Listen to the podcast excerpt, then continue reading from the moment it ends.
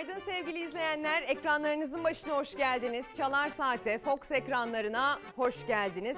Tekrar tekrar günaydın diyoruz. Birbirimizin gününü aydınlatmak için bunu tekrarlamakta hiçbir sakınca görmüyoruz. Tavsiyemiz herkesin öyle yapmasıdır.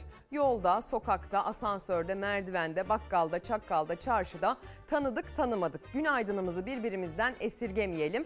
Ee, artık birlik ve beraberliğe en çok ihtiyaç duyduğumuz günlerde diyebilirim diye düşünüyorum. Aslında ne kadar klişe olsa da biraz hatta şakası yapılan bir cümle olsa da öyle değil mi gerçekten? Birlik ve beraberliğe her geçen gün ihtiyacımız daha fazla değil mi? İşte o yüzden e, birbirimize selam vererek başlayabiliriz diye tahmin ediyorum. Aynı toprağın, aynı coğrafyanın yurttaşları olarak, aynı kültürü paylaşan insanlar, kardeşler olarak. Günaydın diyelim ez cümle. Ee, hoş geldiniz ekranlarınızın başına. Bugün karşınıza Türkiye'den ve dünyadan pek çok gelişmeyle yine hazırlanarak çıktık. Yine konuklarımız olacak. Bugün ve bu haftanın genelinde çokça gençlerden bahsedeceğiz. Gerek üniversite sınavına girmiş gençlerden, gerek üniversiteyi bitirmiş gençlerden, gerek işsiz gençlerden, gerekse e, ne istediğini bilmeyen arayışta olan gençlerden e, dem vuracağız burada. Belki de onların yoluna bir nebze olsun ışık tutmayı sağlayacak konuklar ağırlamaya gayret edeceğiz. O yüzden gençler, o gençlerin aileleri bu hafta itibariyle çokça size hitap etmeye gayret edeceğiz ama ailesinde yanında yakınında genç olmasa bile ülkesinin gençleri bu haldeyken bu genç mevzusuyla ilgili olmayan kişi de yoktur herhalde diye tahmin ediyorum. Geçtiğimiz hafta Cuma günü biz burada son yayını yaparken e, çok korkmuştuk e, ve demiştik ki büyük bir endişeyle vaka sayıları 10 bine yaklaşıyor demiştik. Bugün itibariyle sevgili izleyenler dün akşam saatlerinde Sağlık Bakanlığı'nın açıkladığı son tabloya göre vaka sayıları 15 bine yaklaşıyor. Dolayısıyla bu gidişle vaka sayılarının 50 bini 60 bini görmesi çok uzun zaman almayacağı benziyor. Bakın hemen tablomuza bakalım dün akşam saatleri itibariyle Sağlık Bakanlığı yetkililerinin açıkladığı tablo. 14.230 yeni vaka var. Vefat sayısı 55. Yani yine aynı seyirde devam ediyor. Vaka sayılarının artmasına rağmen vefat sayısı aşağı yukarı aynı seviyede kalıyor. Ama bıkmadan usanmadan tekrar edelim. Onlar tabloda birer sayı olarak görülseler de birer yaşam, birer hayat, birer insan, anne, baba, kardeş, eş, pek çok anlam ifade eden insanlar yaşamları ifade ediyor o sayılar. O yüzden lütfen hani azdı, çoktu, 3 eksikti, 5 fazlaydısından ziyade buna odaklanmakta fayda olduğunu düşünüyorum. Test sayısı ise 223 bin olarak dikkatimizi çekiyor. Geçtiğimiz hafta itibariyle 200 binlerin altına düştüğü zamanlar da olmuştu. Hani test sayısının az ya da fazla olması da vaka sayısı ile ilgili biliyorsunuz bir takım kriterleri belirliyor. Ama durum bu.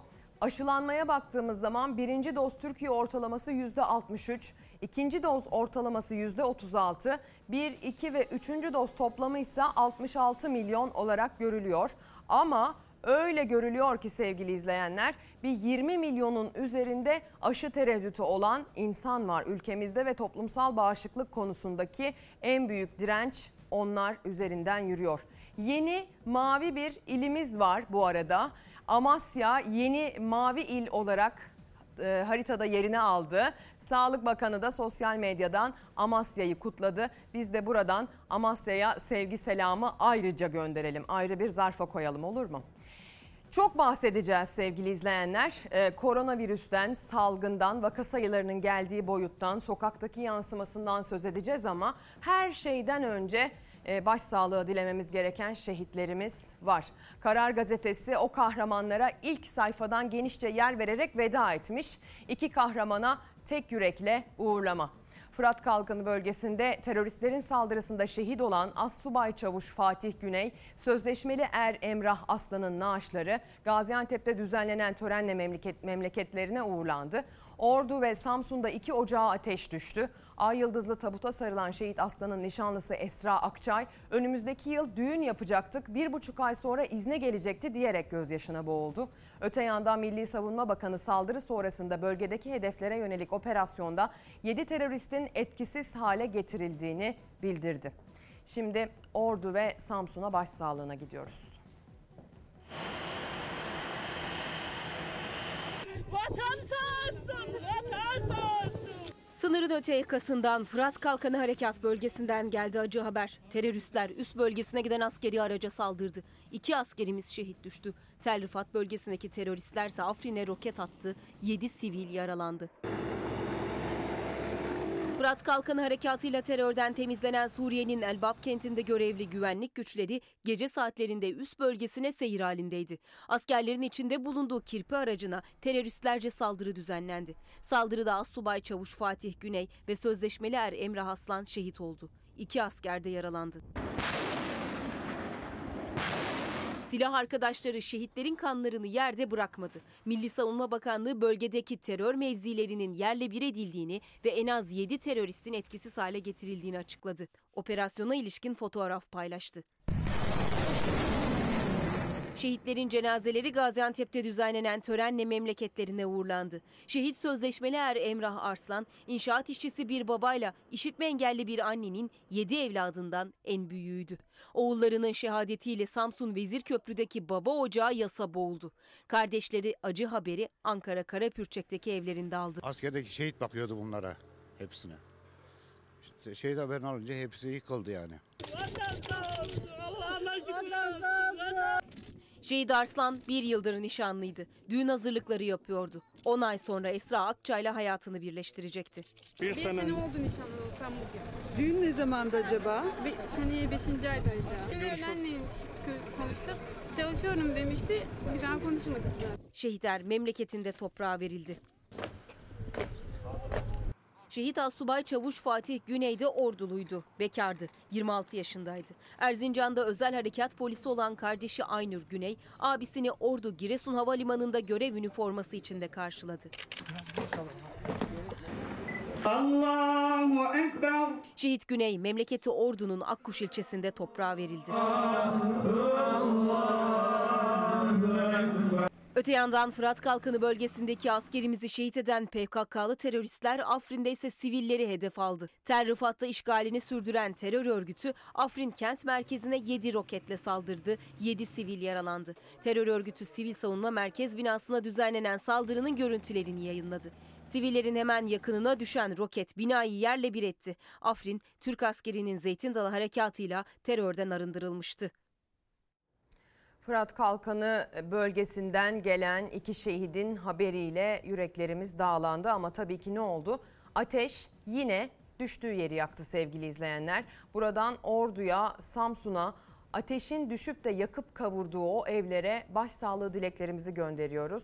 Vatanımızın, milletimizin, ailesinin, şehitlerimizin, sevdiklerinin, yakınlarının başı sağ olsun. Allah rahmet eylesin diyelim şehitlerimiz için. Şimdi de e, sıcak bir gelişme için Osmaniye'ye doğru gideceğiz. Oraya da geçmiş olsuna gidiyoruz çünkü depremle sarsıldılar. Osmaniye'de 3 no- 3,4 ve 4,2 büyüklüğünde iki deprem peş peşe meydana geldi. Afet ve Acil Durum Yönetim Başkanlığı Deprem Dairesi depremin merkez üssünü Düziçi ilçesi olarak açıkladı. İlk deprem saat 20.57'de gerçekleşti. Boğaziçi Üniversitesi Kandilli Rasathanesi ve Deprem Araştırma Enstitüsü depremin büyüklüğünü 3,5 olarak açıkladı. Bir diğeri ise 3 saat sonra yine merkez e, Düziçi ilçesinde 23.55'te meydana geldi. Büyüklüğü 4,2 olarak kaydedildi. 7 kilometre derinlikte gerçekleşti. İki depremde ve sarsıntıların korkusuyla vatandaşlar kendini sokağa attı. Sevgili izleyenler Osmaniye'deki bu deprem e, herkesi korkuttu. Gece saatlerinde vatandaşlar kendilerini evlerinden dışarı attılar. Her ne kadar e, 3,4 ve 4,2'lik depremler kulağa çok korkunç gelmese de vatandaşı ne kadar tedirgin ettiği aslında e, görüntülere yansımış vaziyette. Kimse evine tekrar girmek istemedi. Belli ki kağıtta yazanla hissedilen arasındaki fark yaşanıyor ya depremlerde. Öyle bir durum yaşanmış. E, yani galiba kağıtta yazdığına bakılarak değil de ne hissedil- hissedildiğine bakılarak karar vermek lazım. O arada zaten e, bir panik havası yaşandı. Çocukları falan dışarı aldık. Geçmiş olsun diyelim. Deprem bir afet, e, bir doğal afet ve en yıkıcılarından bir tanesi. Ama bizim ülkemiz için müferit bir durum değil. Bizim bir gerçeğimiz aslında. Ee, bir ihtimalimiz, çok yakın bir ihtimalimiz. Dolayısıyla hazırlıklı olmamız gereken bir durum. Hazırlıklı olmaktan kastımız tabii ki ne yapacağımızı bilmek, deprem çantası, işte o an nasıl davranılması gerektiğini bilmek, işte yat, kapan, çök, üçgen oluştur, hayat üçgeni falan. Bunlar çok önemli ama bunlardan çok daha önce aslında yaşadığımız konutların, şehirlerimizin alt ve üst yapılarının buna göre inşa ediliyor olması lazım. Her ne kadar 99 depreminden sonra e, bir takım aksaklıklar bir, bir nebze giderilmiş olsa da hala deprem sigortalılığı açısından bakıldığında bir deprem ülkesi gibi davrandığımız söylenemez mesela. E, dolayısıyla aslında topyekün e, sistemsel bir hazırlıktan bahsediyoruz hazırlıklı olmayı kastederken. Devam edeceğiz. Ee, bir haberimiz daha olacak. Sonrasında okuyacağız mesajlarınızı sevgili izleyenler. Bu gidişle dedik bugün. Bu gidişle bu vaka sayıları nereye gider? Bu gidişle bu haftanın sonu nereye çıkar? Siz de yazın gönderin bize. Instagram ve Twitter'dan gazetelere baktığımız zamansa Karar Gazetesi'nin e, manşetine bakalım. Çıkış yolu Yeşil Paso e, demiş Karar Gazetesi koronavirüsten bahsediyor.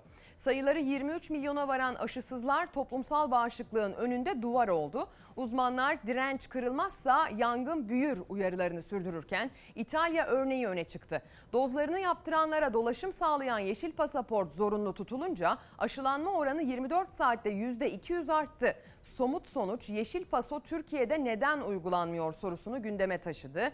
Ee, ve çizme formülü için çağrılar yapıldı diyor. Okulların açılmasına bir ay kaldı. Etkili adım şart başlığını atmış gazete. Tatil ve delta etkisiyle vakalar tırmanırken aşılanmada hız düştü. Toplumsal bağışıklık eşiği çok uzakta kaldı. Gerilemede ise aşı karşıtları etkili oldu. Türkiye'nin önündeki en önemli konu başlıklarından biri olan okulların açılmasına bir ay kala ortaya çıkan tablo acil çözüm gerekliliğini gösterdi. Bu noktada İtalya'nın yeşil pasaport modeli dikkat çekti. Hükümet aşı olan serbest dolaşır olmayan konsere de restorana da giremez kararı aldı diyor. Uygulamayla bazı bölgelerde aşı oranları %200'e kadar çıktı. Covid sertifikasının çalıştığını gösteren ve Türkiye'de daha önce dile getirilen örnek bizde de başlatılsın çağrılarını arttırdı. Profesör Doktor Mehmet Ceyhan kapıdaki tehlike için tırmanış sürecek. İlk yapmamız gereken de aşılama dedi diyor.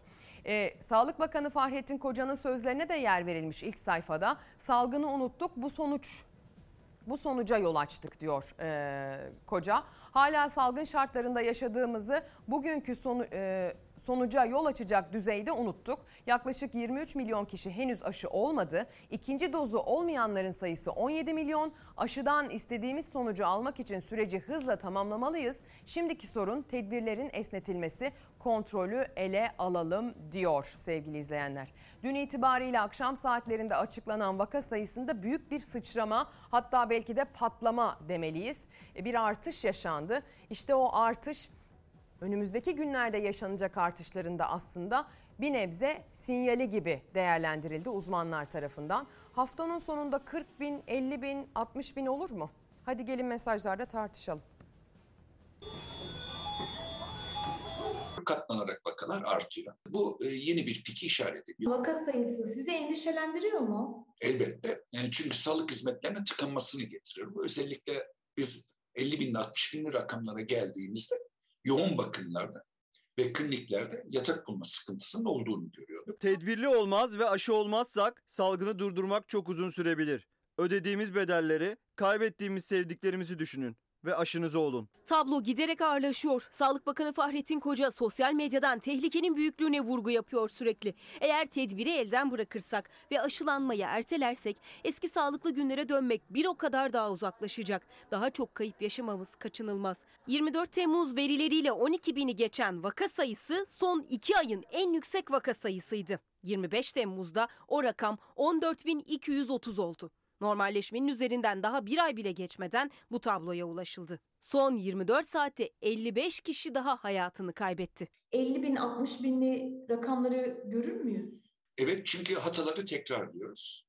Aynı hataları geçtiğimiz yılı e, tekrar eden bir e, yanlış politika, sağlık politikası var. Bu rakamların tekrar sonbaharda 30 binli 40 binli ve ocağa geldiğimizde de 60 binlere ulaşacağını göstergeler bize gösteriyor. Tedbirlerin kaldırıldığı 1 Temmuz'dan bu yana Türkiye'de vaka sayısı iki katını aştı. Normalleşmenin ilk gününde 5 binlere kadar gerileyen vakalar dün akşam itibariyle 14 binden fazla. Bayram öncesi yaşanan temasın sonucu bugün tırmanan vaka sayısının ise bir hafta sonra daha da artması kaçınılmaz. Bir hafta sonra bizi ne bekliyor? Bu rakamları e, en az ikiye katlayacağımız manasına gelir. Bir hafta 10 gün içinde, bir hafta 10 gün sonra bu rakamı 20 bin, 30 bin gibi görebiliriz. Salgın kontrolden çıktı mı bu rakamlara bakarsak?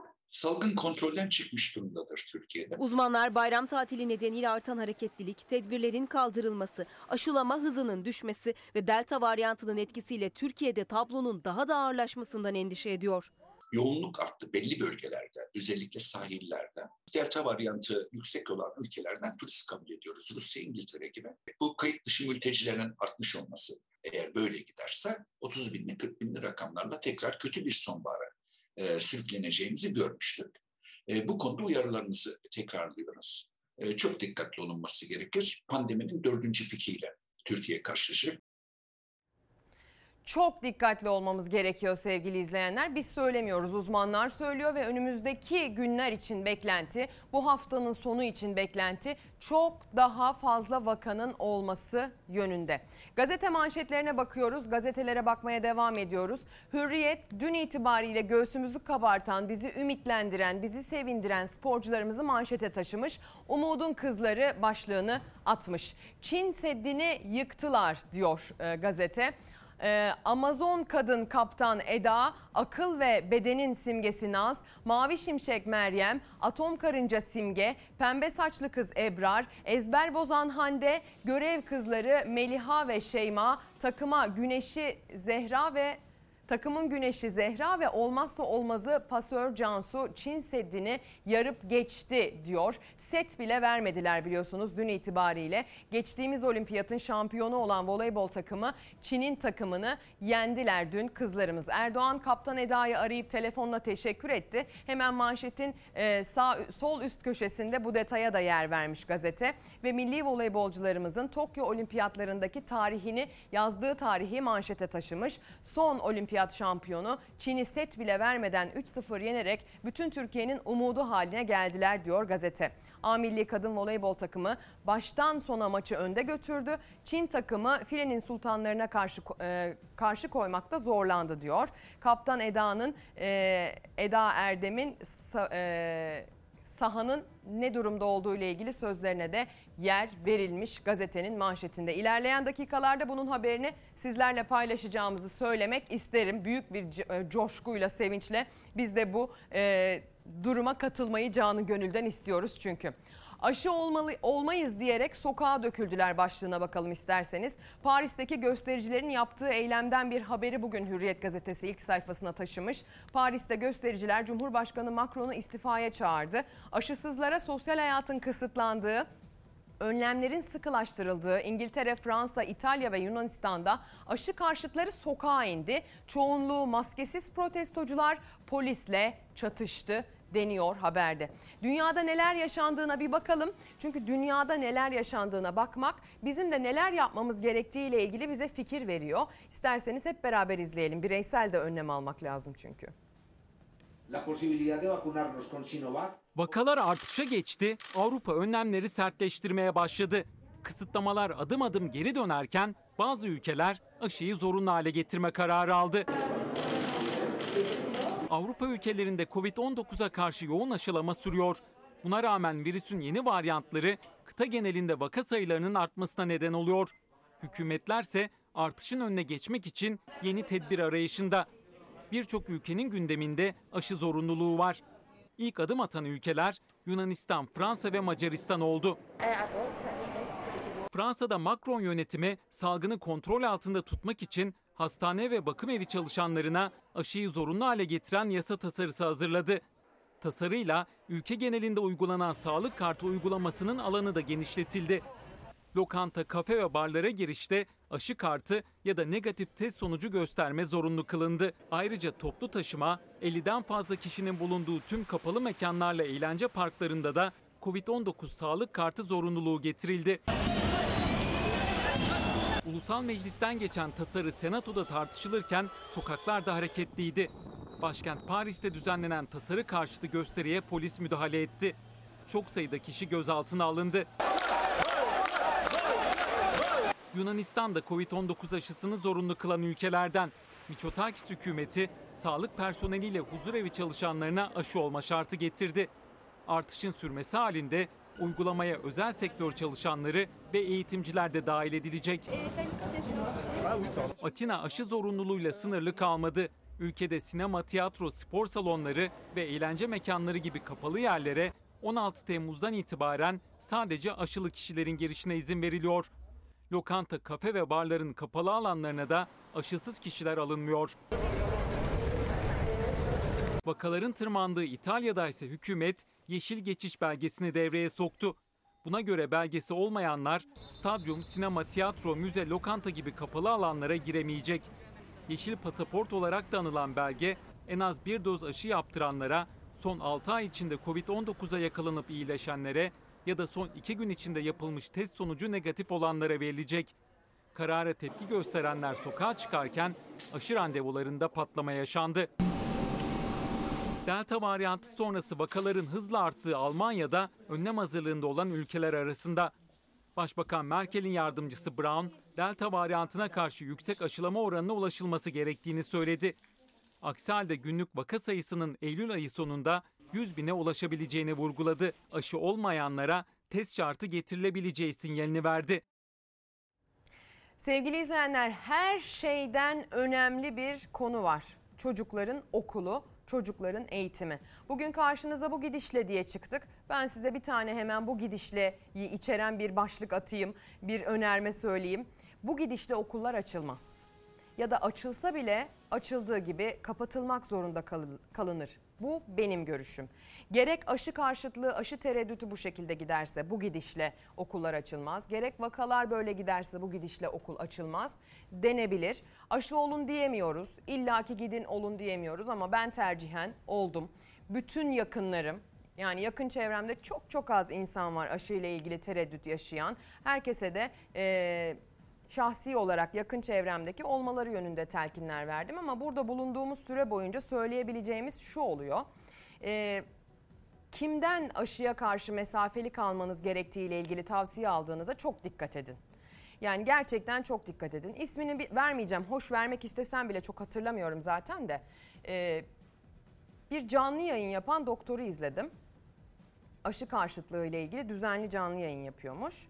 Denk geldim oturdum hadi bir yani ne diyor bakmak lazım tabii ki. Herkesin zaten onların ne dediğine bakması lazım bu arada. Kulak asmamak değil yöntem.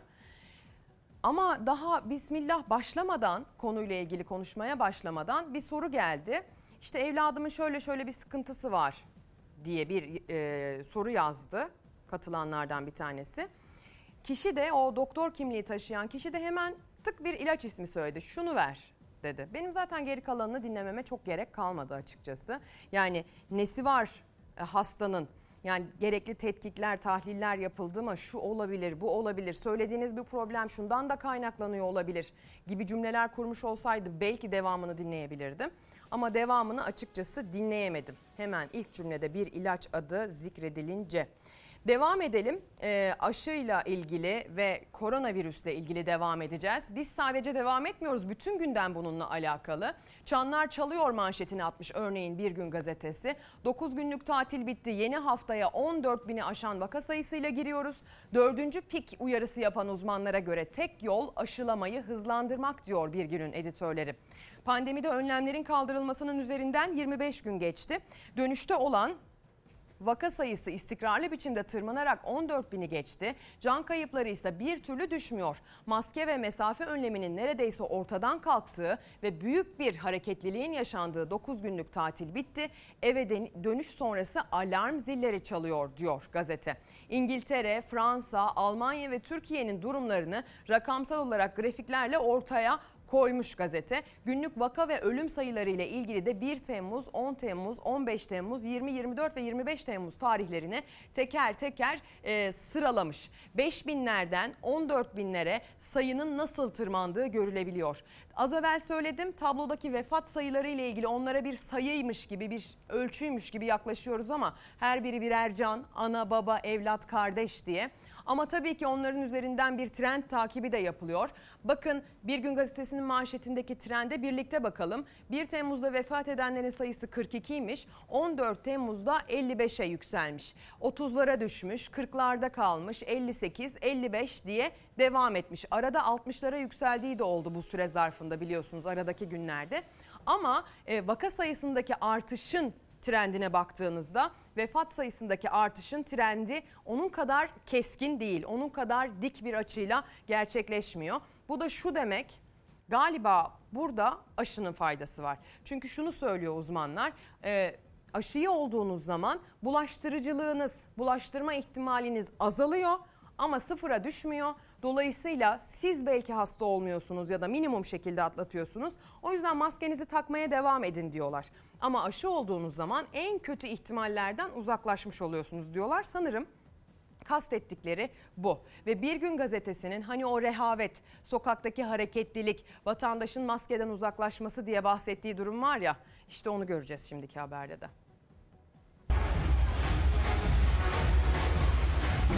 Maskeniz acaba? Yaz ceza mı yaz? Yaz. Yaz 413 söylüyorum. Kardeşim yaz 413. Çektir onu benden. Tamam verin kimliğinizi Çektir cezamı yaz. Verin kimliğinizi. Al cezamı yaz. Maskesizlikten 1050 lira. Tamam bu kadar basit ya. Bu kadar basitti ona göre. Maske takmayı kabul etmeyen kadın polise cezamı yaz diyerek hem 1050 liralık cezayı hem de kendisinin olduğu kadar başkalarının sağlığıyla oynamayı da kabul etti. Türkiye dördüncü dalgaya doğru ilerlerken elinde sadece iki koruyucu var. Aşı ve maske. Aşılama yavaşladı, maske kullanımı yetersiz. Bu yüzden uzmanlara göre bazı yasakların geri gelmesi kaçınılmaz. Biz Rusya gibi şu anda dünyada en fazla olgunun ve ölümün görüldüğü bir ülkeden kolaylıkla ülkemize insanların gelmesine izin veren bir yaklaşıma sahibiz.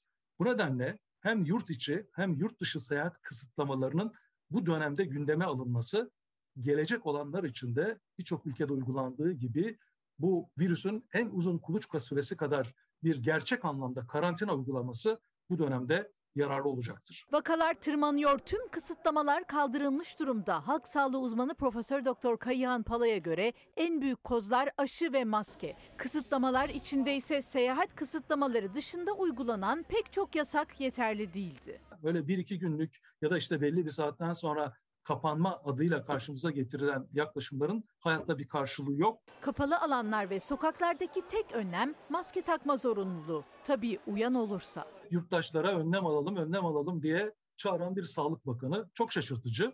Çünkü Sağlık Bakanlığı üstüne düşeni yapmaksızın bir tek yurttaşın önlem almasını beklemek bu pandemide güçlü bir yanıt vermeye yetmeyecektir. İstanbul'da insan yoğunluğunun en fazla olduğu noktalardan birindeyiz. Türkiye'nin birçok noktasında olduğu gibi burada da herhangi bir maske veya mesafe denetimi bulunmuyor. Oysa uzmanlara göre tedbirler kesinlikle kişisel inisiyatife bırakılmamalı. Kamu denetimi olmalı ama bu denetimler mutlaka caydırıcı olmalı. Maskenizi takmamışsınız. İsterseniz takın öyle cevap verin. Tabii. Buyurun. Evet, sebebini öğrenebilir miyiz? Niçin takmıyorsunuz? Kalabalık burası. Farkında değilim ya havanın sıcaklığıyla. Bir denetim olsa daha dikkat eder miydiniz? Denetim olsa mecburiyetten biraz daha farklı olurdu evet. Alanya'da Barlar Sokağı'nın girişinde maske denetimi vardı. Denetimden geçip sokağa giren maskesini çıkardı, cezalar yetersiz kaldı. Kırıkkale'de polis sokakta maske takmayanlara maske dağıttı. Sunulan maskeyi takmayı kabul etmeyen kadın ceza kesilmesini istedi. Maskesizlikten 1050 lira mahkeme. Tamam bu kadar basit ya. Salgında maskenin virüse karşı en güçlü koruyuculardan biri olduğu bir buçuk yıldır anlatılıyor. Ama kafalarda soru işaretleri bitmiş değil. Ha insanlarımız maskeyi acaba kollarını korumak için mi çenesini korumak için mi takıyor bir kere orayı bir tartışmak lazım. Maskelerimiz kolumuzda. Kolumuzdaki maskelerin bir faydası olmaz. Sevgili izleyenler mesajlarınız gelmeye başladı. Ee, keyifli yayınlar dilekleri, günaydın dilekleri pek çok e, izleyenimizden geliyor. Ayşegül İnceoğlu onlardan bir tanesi. İyi, iyi yayınlar güzel bir hafta olsun demiş. Bizim de evet niyetimiz güzel bir hafta olması ama bu gidişle maalesef güzel bir hafta olamayacağı benziyor. Vaka sayıları bu hızla tırmanmaya devam ederse. Evvelsi haftanın hani 15 Temmuz haftası vardı ya Perşembeye denk gelmişti 15 Temmuz. Bayramın öncesine denk gelmişti ve insanlar genelde yıllık izinlerini birleştirmişlerdi. Hem bayram tatiliyle işte hem 15 Temmuz'da birleştirip hafta sonu bir yere gidenler olmuştu. O hareketliliğin artışlarını geçen hafta görmeye başlamıştık ve demiştik ki yani o haftanın hareketliliği bu kadar azken vaka sayılarında bir tırmanma var.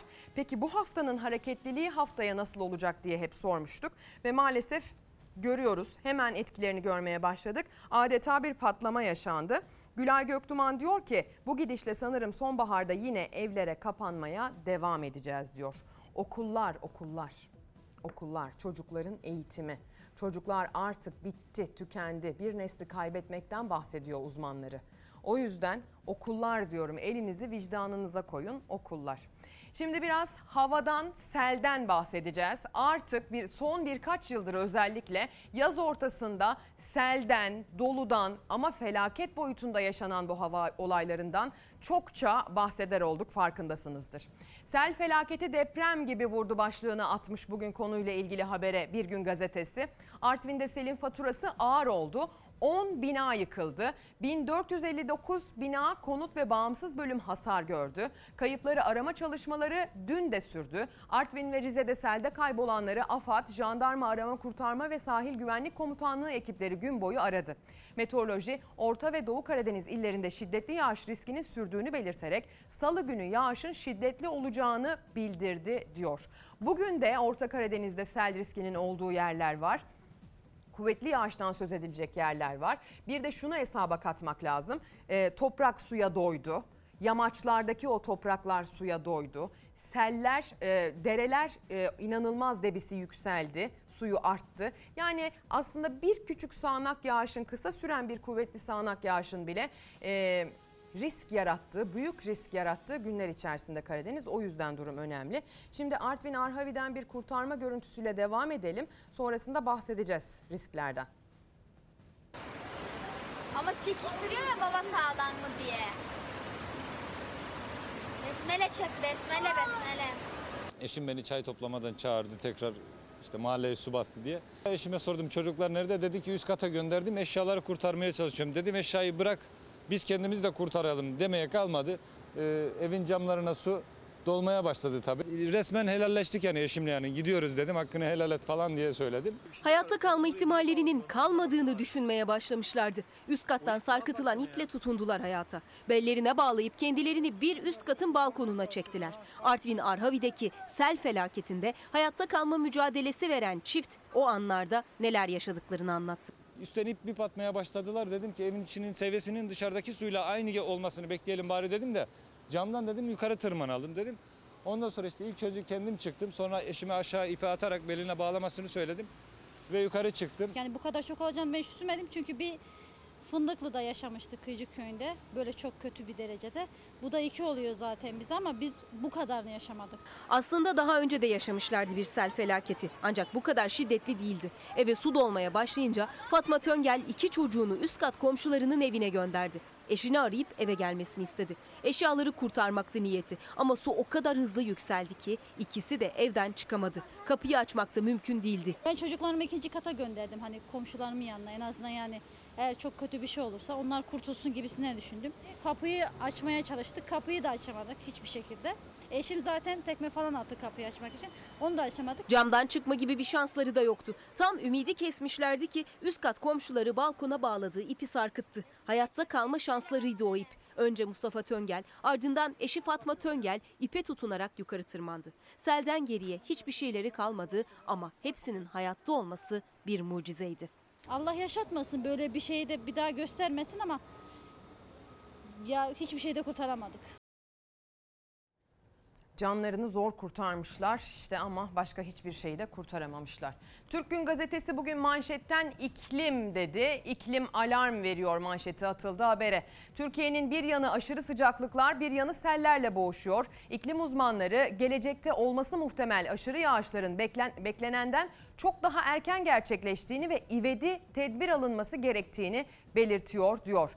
Rize ve Artvin'de meydana gelen görülmemiş sel felaketleri ve ülkenin özellikle güney bölgelerini kavuran aşırı sıcaklar küresel ısınmaya bağlı iklim değişikliklerinin artık yoğun biçimde yaşanmaya başladığını ortaya koydu. Doğu Karadeniz'de deniz suyu sıcaklıklarının 30 dereceye yaklaştığına dikkat çeken iklim uzmanları gelecekte olması muhtemel diye yaptığımız aşırı yağış simülasyonları beklediğimizden çok daha erken gerçekleşiyor. Anormallikler normalleşiyor değerlendirmesini yaptılar diyor. Kimmiş o uzmanlar? Boğaziçi Üniversitesi'nden meteorolog e, meteorolog Profesör Doktor Murat Türkeş yağış rejiminin ciddi düzeyde değiştiğini belirterek iklim değişikliğinde fazlasıyla etkilenen bir ülkeyiz ve bir an önce bu değişikliğin önüne geçilmesi gerekiyor. Türkiye'ye önümüzdeki 10 yılda çok daha sıcak ve kurak olması bekleniyor diyor Türkiye'nin. Ormanları ve su havzalarını korumak zorundayız diyor e, Türkeş verdiği demeçte. Yapılaşma ve arazi kullanımı ile ilgili de bir uzmanla görüşülmüş. Sel felaketlerinde iklim değişikliği ile yanlış yapılaşma ve arazi kullanımının payı olduğunu söyleyen Cerrahpaşa Orman Fakültesi öğretim üyesi Profesör Doktor Doğanay Tolunay, Türkiye'deki 25 havzaya yönelik 2023'e kadar tamamlanması öngörülen taşkın yönetim planı hazırlandığını hatırlattı. Tolunay tehlike haritalarıyla risk sınıflandırması yapıldığını anlattı diyor aslında uzmanına danışma kültürü olması lazım bizde sevgili izleyenler. Bilim insanları yıllardır en üst perdeden bunların yaşanacağını söylüyorlar. Hatta beklenenden de erken geldi. Sayın Türkeş'in söylediği gibi. Çok doğru söylemiş. Beklenenden de erken, beklenenden de şiddetli geldiği görülüyor maalesef. Ama bizde uzmanına danışma kültürü yok. Yönetenlerin böyle bir kültüre sahip olması gerekiyor. İyi Parti'den Yavuz Ağır Alioğlu Arhavi'deydi. O da yönetenlere yöneltti eleştirilerini. Çok uzunca zamandır hep sel yaşıyoruz. Sellerden sonra da devletimizi tüm yaraları sarmaya muktediriz derken görüyoruz. Devletimizin bizimle, hükümetimizin vatandaşla beraber olmasını severiz biz. Devletin vatandaşıyla ağlıyor olmasını da kıymetli biliriz, buluruz biz. Ama esas istediğimiz şey vatandaş ağlamazdan önce tedbir alan devlet. Vatandaşla beraber ağlayan devlet de kıymetlidir ama daha kıymetli devlet vatandaş ağlamasın diye tedbir alabilen devlettir. İnşallah böyle bir mahareti biraz pahalı da olsa ele geçirdiğimiz memleket millet hizmet imkanlarında göstermek arzusundayız. AK Parti'nin son dönemi milletin huzuruna çıkıp milletin dertlerine derman olacağız diye konuşan bütün kurmayları dağınık bir görüntü vermeye başladı. AK Parti uzunca zamandır problem çözemeyen, çözemediği problemleri de muhalefete ciro eden, fatura eden bir siyasi maharetsizlik partisi haline geldi. Problem çözebilen ve ümidi yönetebilen kalır. Memleketin dertlerine derman olan kalır. Memleketi korkutan kalamaz. Sevgili izleyenler tedbir almamız gerekiyor. Bugün de risk var, yarın da risk var. Özellikle yarına çok dikkat çekeceğim. Bugünden bahsedelim. Bugün yine yağışların Karadeniz özelinde etkili olduğunu görüyoruz. Haritamda öyle söylüyor gördüğünüz gibi.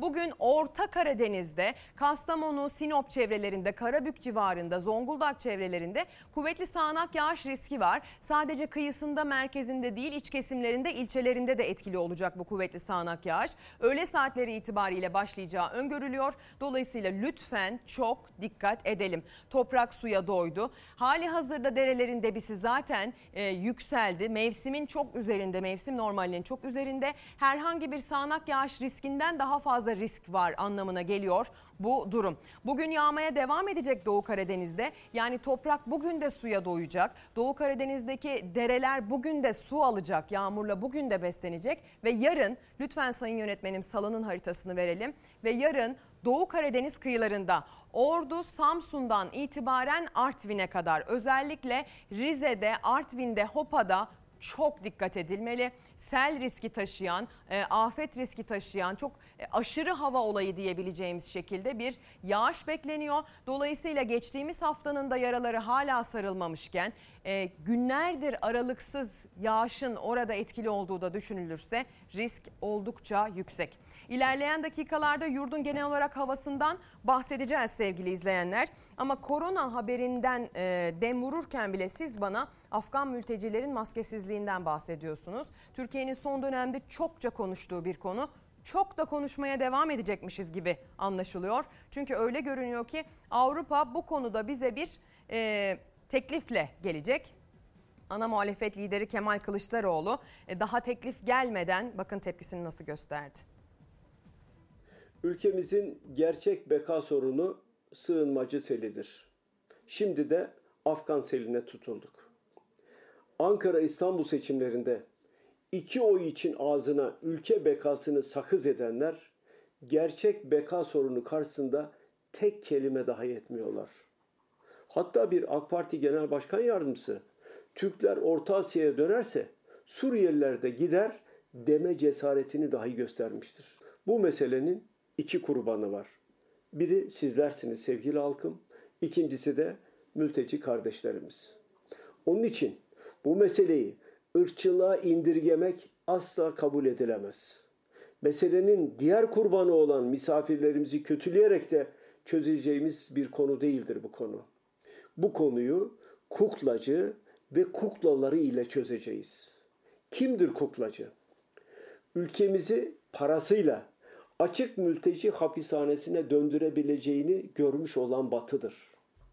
Kuklaları ise bu paralarla sizin mahallelerinizi ve huzurunuzu satmış olan iktidar partisidir. Bunlarla mücadele edeceğiz. Merkel, Avrupa Birliği'ne giremezsiniz ama AB'ye gelmeye çalışan mültecilerimizi ağırlamaya devam edebilirsiniz diyor. Bu konuda da hayli başarılısınız demeyi de ihmal etmiyor. Ayrıca Merkel 3 milyar avro daha fon aktaralım. 5 yıllık da bir mülteci anlaşması yapalım diyor. Erdoğan'ın sesi çıktı mı? Çıkmadı. Çıkamaz da. Çünkü tüm bu şaibeli anlaşmaların tüccarı Erdoğan'ın bizzat kendisidir. Ama asıl ikinci iddia şudur ki Brüksel'in Afganistan'dan kaçan sığınmacıları Avrupa'dan uzak tutmak için Türkiye'ye yeni bir rüşvet paketi önerme hazırlığıdır. Bu sefer rakamlar 500 bin ile 1 milyon arasında Afgan mülteci riskini gösteriyor. Yani açıkça söylemek gerekirse tartının bir kefesine yeniden sizin mahallenizi, sizin hayatınızı, sizin huzurunuzu koyacaklar. Diğer kefesine de avroları. Erdoğan, sana da sesleniyorum buradan. Sakın tenezzül bile etme o paraya. Sana halkımızın vereceği tek izin sarayının 1150 odasını dolduracak kadar Afgan mülteci Almandır. Bir reklam arası vereceğiz sonra devam ediyoruz. Günaydın sevgili izleyenler. Bir kez daha hoş geldiniz ekran başına, Fox ekranlarına, Çalar Saate. Günaydın diyelim tekrar tekrar. Sesimizin, görüntümüzün ulaştığı her yerde aydınlık bir gün yaşanmasını temenni ediyoruz. Bu gidişle başlığıyla çıktık karşınıza. Twitter'dan ve Instagram'dan siz bize bu gidişle neler ol- olabileceği ile ilgili öngörülerinizi yazdınız, gönderdiniz. Hepimizin bugün en büyük endişesi tabii ki koronavirüs vakalarındaki artışla alakalı. Dolayısıyla bu gidişle başlığının altı genellikle bu şekilde doluyor. Sizin gündeminizde ne var? Siz bu gidişle deyip de sonrasını nasıl getirmek istersiniz diye de çok merak ettiğimizden aslında biraz nabız tutmak için de bu başlığı attık. O yüzden bize yazın, gönderin mesajlarınızı okuyacağız. Ama isterseniz hemen ee, şöyle ayağımızın tozuyla reklamdan dönmüşken bir coşkuyla açalım bültenin ikinci bloğunu. Ee, olimpiyatlardan söz edeceğiz. Yüzümüzü güldüren yüz akı sporcularımızdan bahsedeceğiz ve tüm sporcularımıza da başarılar dileyeceğiz. Ve geliyor. Olimpiyat Maşallah. madalyası. Tebrikler. Hakan Tebrikler Hakan. Reçberli. Tebrikler. Ve Tamam. geldi. Evet, tebrikler Olimpiyat Hatice, madalyası. evet. İki peş tane peşe. olimpiyat madalyası, İki evet. olimpiyat madalyası. Maşallah, tebrikler Peş Hatice. peşe geldi. Olimpiyatta ilk madalyalar tekvandoda geldi. Yüzler güldü. Filenin sultanları son olimpiyat şampiyonunu yendi. Başarılarına bir yenisini daha ekledi. Yüksek top. Ve dışarı gidiyor. Çin'i deviriyoruz. 3-0 mağlup ediyoruz. Koronavirüs salgını nedeniyle bir yıl gecikmeli düzenlenen Tokyo Olimpiyat Oyunlarından güzel haberler peş peşe geldi. Herkesi sevindiren ilk habere A milli kadın voleybol takımı imza attı. Nasıl sevinmesinler? Son olimpiyat şampiyonu. Hiç varlık gösteremeden devriliyor sevgili seyirciler. Filenin sultanları olimpiyattaki ilk maçında son şampiyon Çin'le karşı karşıya geldi. Rakibine sahayı dar etti. Son olimpiyat şampiyonunu set vermeden 3-0 yendi. Çin'i deviriyoruz. 3-0 mağlup ediyoruz. Hem de ne mağlup etmek. Türkiye'nin heyecanla beklediği madalya haberi ise tekvandodan geldi. Tokyo'daki ilk madalyayı 68 kiloda mindere çıkan Hakan Reçber kazandırdı. Müthiş bir yumruk ve şimdi geldi puan. 21 yaşındaki Reçber çeyrek finalde yenildiği rakibinin finale çıkmasıyla yakaladı madalya şansını. Önce Yeni Zelandalı ardından Bosna Hersekli rakiplerini yendi. Olimpiyat üçüncüsü olarak bronz madalya kazandı. Hakan madalyasını boynuna takacak. Bravo Hakan Eşber. Günün ikinci madalyası Hatice Kübra İlgün'den geldi. 57 kiloda mücadele eden İlgün de çeyrek final maçını kaybetti. Onu yenen Amerikalı sporcu finale çıkınca madalya mücadelesine çıktı. Ve aldık. 2 puan evet. 3 puan. 6-3. 29 yaşındaki İlgün önce Faslı rakibini yendi, ardından mültecilerden kurulan takım adına yarışan İranlı sporcuyla karşılaştı. Rakibini yenip Türkiye'ye olimpiyat oyunlarındaki ikinci bronz madalyayı kazandırdı. Ve geldi. Evet tebrikler Olimpiyat Hatice. madalyası. Türk bayrağıyla minderde zafer turu atan genç sporcu gözyaşlarını tutamadı. Kariyerinin ilk olimpiyat madalyasını kazanıyor. Hatice Kübra İlgün. Sporcularımıza, pot- e, e, filenin sultanlarına çok teşekkür ediyoruz. Bize bu güzel e, coşkuyu yaşattıkları için. E, devamının da gelmesini bekliyoruz sporcularımızdan sevgili izleyenler. İsterseniz Korkusuz Gazetesi'nin detayıyla devam etmeden önce bir son dakika bilgimizi verelim. Sevgili izleyenler ekran başındaki veliler LGS sonuçları açıklandı. Liselere giriş sınav sonuçlarının açıklandığını duyurmak isteriz. İlgililer internet sitesi üzerinden sonuçlara ulaşabilirler. map.gov.tr üzerinden sonuçlar açıklanıyor. Oradan girip sonuçlarınızı öğrenebilirsiniz. Gelen ilk bilgiye göre öğrencilerin %93'ü tercih ettikleri okullardan birine yerleşti. Yani tercih ettiği okulların e, biliyorsunuz aynı okul türünden 3 tercih yapabiliyorlar, 5 tercih yapabiliyorlar toplam. Sonra bir de 10 tercihe çıkabiliyor başka sınav türlerine girenler için de. Bunların hepsini uzman konuklarla açıklayacağız. Bugün zaten eğitime dair bir konuğumuz olacak ilerleyen dakikalarda. LGS demek aslında bir nevi üniversiteye giden e, ilk yol demek. E, dolayısıyla üniversiteyle ilgili, gelecekle ilgili, ülkemiz gençleriyle ilgili sorularımızı yönelteceğimiz, geleceğimizi, eğitimimizi değerlendireceğimiz bir gün aslında bugün. Aynı zamanda bugün koronavirüs vakalarında da bir artış yaşandı dün akşam itibariyle. Bunun da aslında eğitime dair etkilerini yine değerlendirebileceğimiz bir gün. Çünkü ben açıkçası vaka sayılarında artış var dendiğinde aklına ilk olarak eğitim gelenlerdenim. Dolayısıyla bunu da genişçe e, konuşacağız. Bunu da genişçe değerlendirip masaya yatıracağız. Korkusuz gazetesini okuyalım isterseniz. Gazete manşetleriyle devam edelim. Virüs bayram tatilini bitirdi başlığı atılmış dönüşlerle ilgili sevgili izleyenler. Vaka sayıları yeniden pik yapabilir aman dikkat demiş Korkusuz gazetesinin editörleri ve fotoğrafları şöyle başlıklandırmış. Virüs plajda, virüs piknikte, virüs yollarda, virüs otogarda diyor. 9 günlük Kurban Bayramı'nı memleketlerinde ve tatil beldelerinde geçirenler dün itibariyle geri döndü.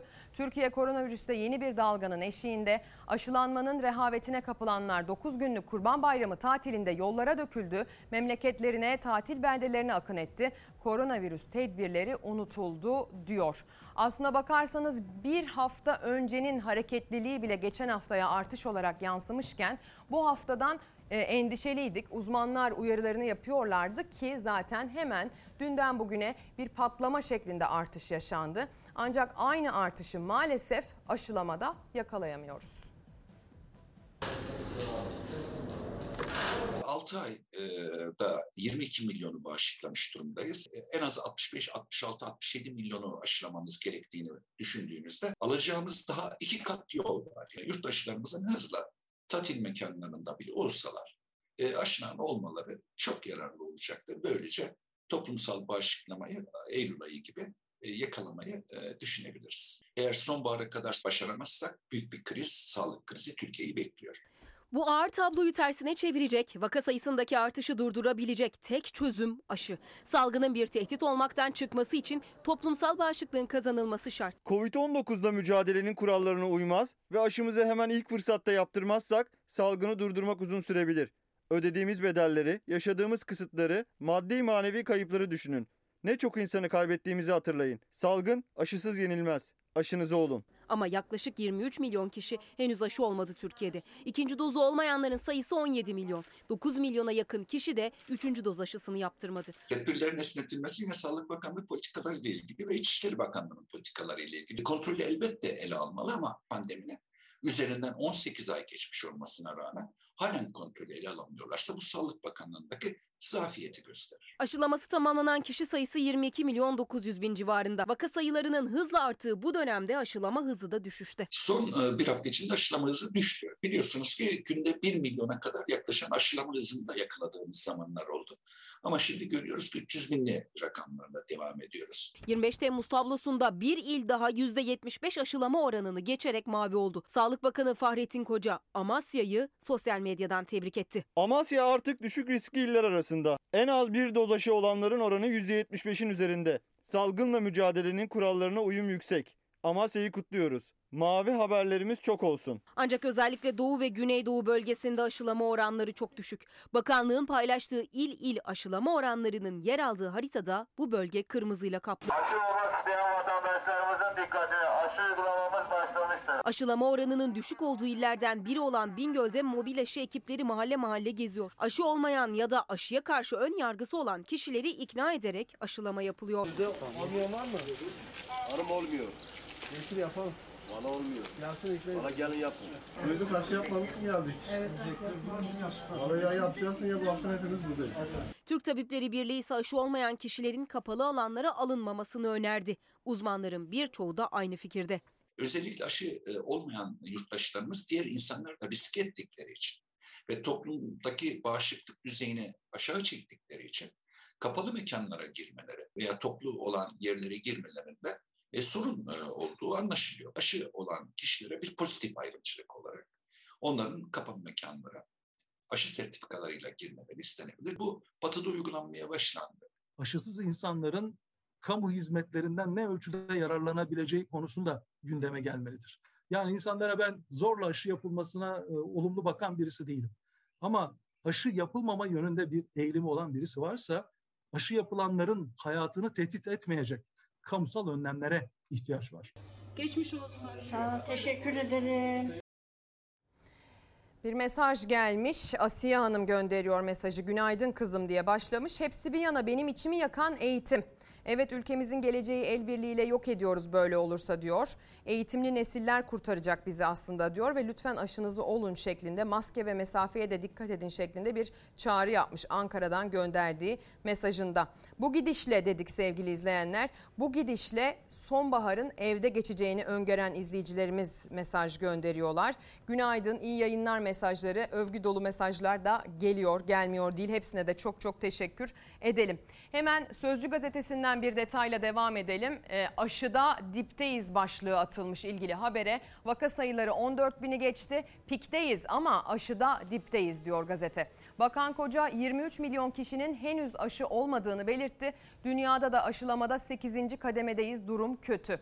Türkiye'nin aşı rakamlarını açıklayan Bakan Koca aşıda istediğimiz sonucu almak için süreci hızlandırmalıyız. Şu anki sorun tedbirlerin esnetilmesi dedi. Nitekim dünya geneli rakamlarda Türkiye'nin durumu iç açıcı değil. En az bir doz aşı yaptıran kişilerin yüzde, e, yüzdesi 40-50 olarak kaydedilen Türkiye 8. kademede yer aldı diyor. Bir haritayla da aslında aktarılmış Türkiye'nin bulunduğu yer sevgili izleyenler ve Türkiye 50 40-50 aralığında e, sarı renkte gösterilmiş işte o Covid-19 aşılanmasını gösteren harita üzerinde. Aşı konusunda çalışmalar devam ediyor biliyorsunuz. Son olarak yerli aşımızla ilgili TÜBİTAK Başkanı bir açıklama yaptı. Hadi ona bir kulak verelim. TÜBİTAK tarafından başlatılan 7 aşı çalışması vardı. Mart 2020'den itibaren başlamıştık biz bu çalışmalara. VLP aşımız daha kısa ifadesiyle e, Mart ayında faz 1 çalışmalarına başlamıştı. Bugün itibarıyla e, e, faz 2 çalışmasının birinci dozu tamamlanmıştı. Faz 2 çalışmasının ikinci dozunda da e, 170'i aşan gönüllü sayısına ulaşıldı. Yani 330 gönüllümüz var. Bunun tümü birinci dozu oldular. E, ikinci dozda da e, işte 170 sayısı bugün aşılmış olacak. E, üç merkezde yürütülen bir çalışma bunlar. Hem Ankara, İstanbul ve Kocaeli'nde ve gerçekten bayram olmasına rağmen arada bayram e, Kurban Bayramımız hafta sonları da dahil olmak üzere gönüllülerimiz ülkemizin 21 farklı ilinden Ankara'ya, İstanbul'a, Kocaeli'ne gelerek aşılarını oldular. Hem birinci doz hem de ikinci doz aşılama ve bugüne kadar gelmiş olduğumuz aşamada e, herhangi bir yan etkisi gözükmedi. Bu güzel bir sonuçtu. Zaten biz bunu faz 1'de görmüştük. Eylül ayının ortasında da inşallah faz 3'e başlamayı hedefliyoruz. Faz 1 genelde güvenliği e, değerlendirmek, faz 2 etkililiği, faz 3'te ise yaygın kullanıma öncesi daha geniş kitlelerde etkililiğinin e, kanıtlanmasına yönelik yapılan bir çalışma. Yıl sonunda faz 3 çalışmasını inşallah başarıyla tamamlayıp e, bunu da kitlesel kullanıma hazır hale getirmeye çalışacağız. LP aşımız virüsün 4 protein bölgesine yönelik geliştirildi. Bu varyasyonlara karşı da hızlı bir şekilde tasarlanabilen bir aşı. Aşımızın çeşidi ve şu anki gelişim aşamasındaki durumu CNN Türk'te değerlendirdi TÜBİTAK Başkanı sevgili izleyenler. Şimdi bir kayıp haberiyle devam edeceğiz. Bu gerçekten ilginç bir hikaye. 59 yaşındaki kadın odun toplamaya gitmişti. Ee, girdiği ormanda kayboldu ve üçüncü gün bulunabildi. Aslında umutlar giderek azalıyordu ki bir mucize kurtuluş gerçekleşti diyebiliriz.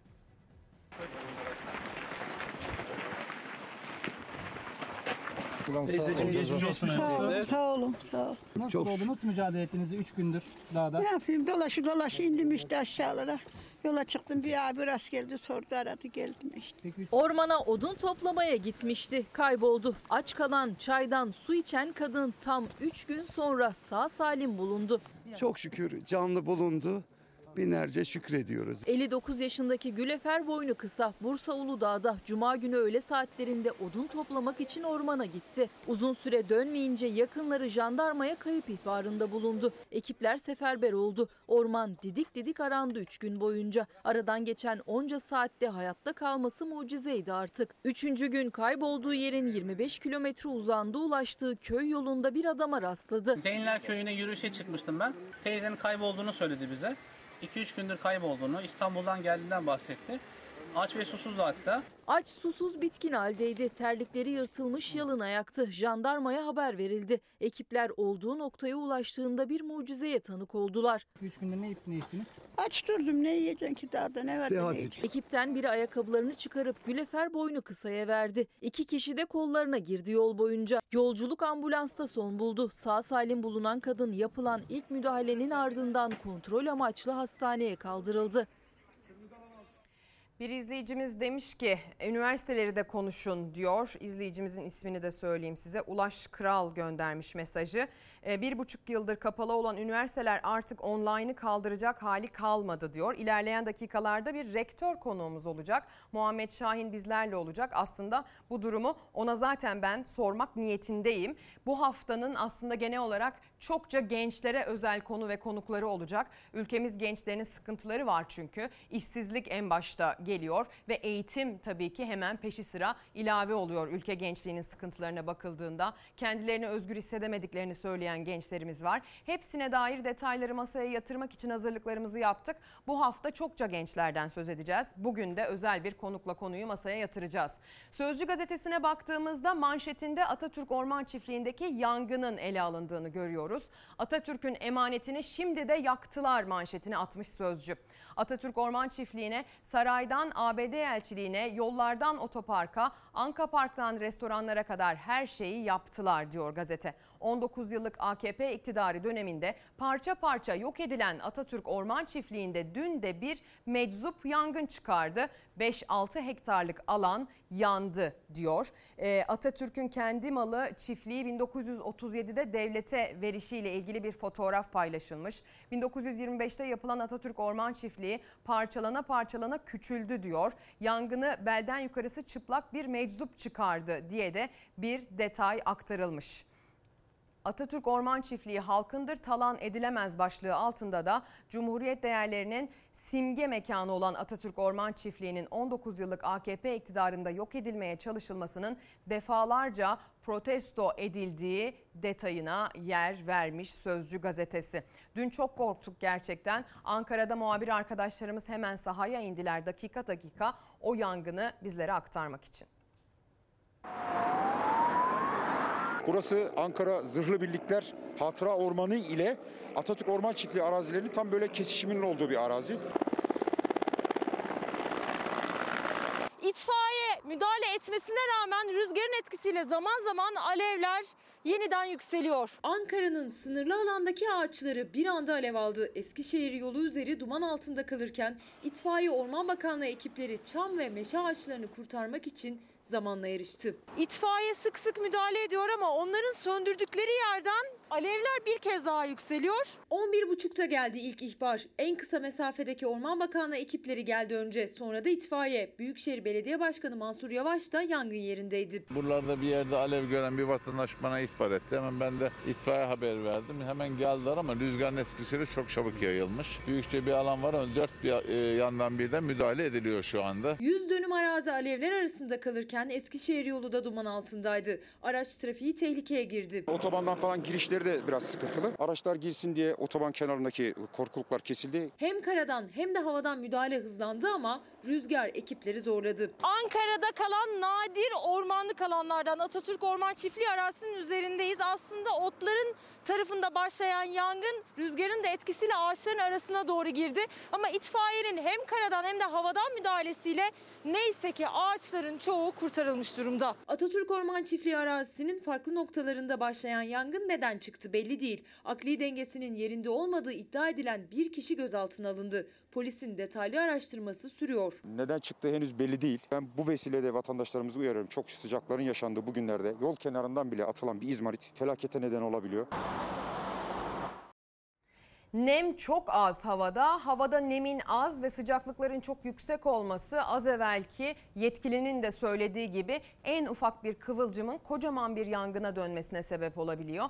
Bir de dünkü gibi rüzgar varsa sevgili izleyenler maalesef o yangının önüne geçmek çok zorlaşıyor. Atatürk Orman Çiftliği çok önemli bir simge. Bir de Ankara için e, geriye kalmış çok az yeşil alanlardan birini içerdiği için ayrıca bir öneme sahip. O yüzden yüreğimiz ağzımıza geldi. Amerika'da ise günlerdir süren bir orman yangını var. Bu orman yangını direkt olarak aslında iklim değişikliğine bağlanıyor. Az evvel bahsettiğim gibi orman yangınlarını tetikleyen en ufak bir dikkatsizliği çok büyük yangına çeviren iklimler yaşıyoruz, günler yaşıyoruz. Çok dikkat etmeliyiz.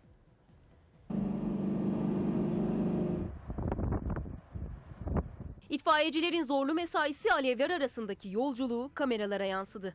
Amerika'dan gelen görüntüler itfaiye personelinin nedenli zor bir iş yaptığını bir kez daha ortaya koydu.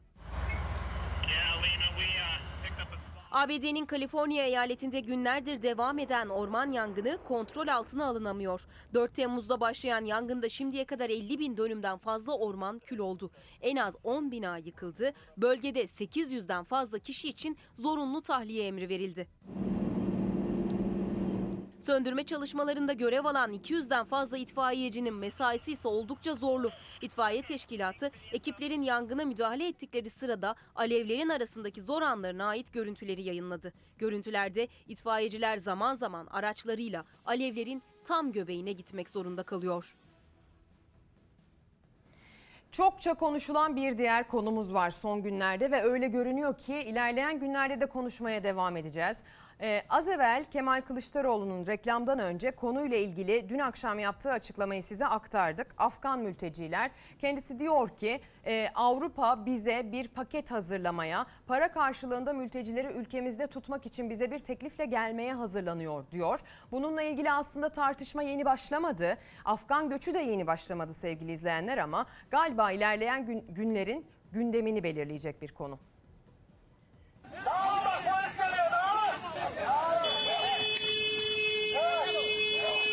Burası İstanbul. Önlem alınmaz ve sığınmacılar geri yollanmazsa çok daha kötü günler İstanbul ve Türkiye'yi bekliyor.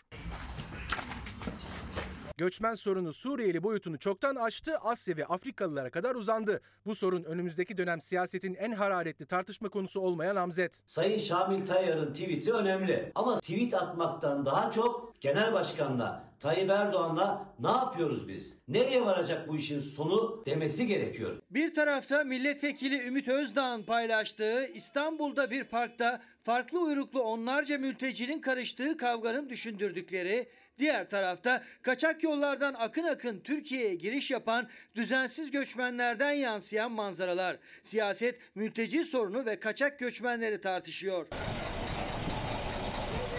Türkiye'nin en güçlü olduğu alan kaçak göçle mücadelesidir. İzlediği politika yanlış, ne yaptıklarını bilmiyorlar. Sınırlarımız kevgire dönmüş durumda. Türkiye AK Parti yüzünden adeta mülteci, sığınmacı kampı haline getirilmiştir. Afganistan, Pakistan, İran ve Afrika ülkelerinden Türkiye'ye kaçak göçmen akını Suriyeli mülteciler üzerinden yaşanan tartışmayı daha da ısıtırken AK Parti içinden de ilk kez öz eleştiriyle birlikte uyarı sinyalleri geldi. MKYK üyesi Şamil Tayyar sorun Suriyeliler boyutunu çoktan aştı diyerek uyardı. Tam da İçişleri Bakanı Soylu'nun elektrooptik kulelerden sensörlü kameralara, radar sistemlerinden insanlı insansız hava araçlarına kadar bir dizi önlemle kaçak göçle mücadele en başarılı olduğumuz alan dediği sırada. Türkiye etrafımızdaki coğrafyada tüm olup bitene rağmen göçü yönetmekte, ecdadımıza, komşuluğumuza, asil milletimize yakışanı yapmaktadır.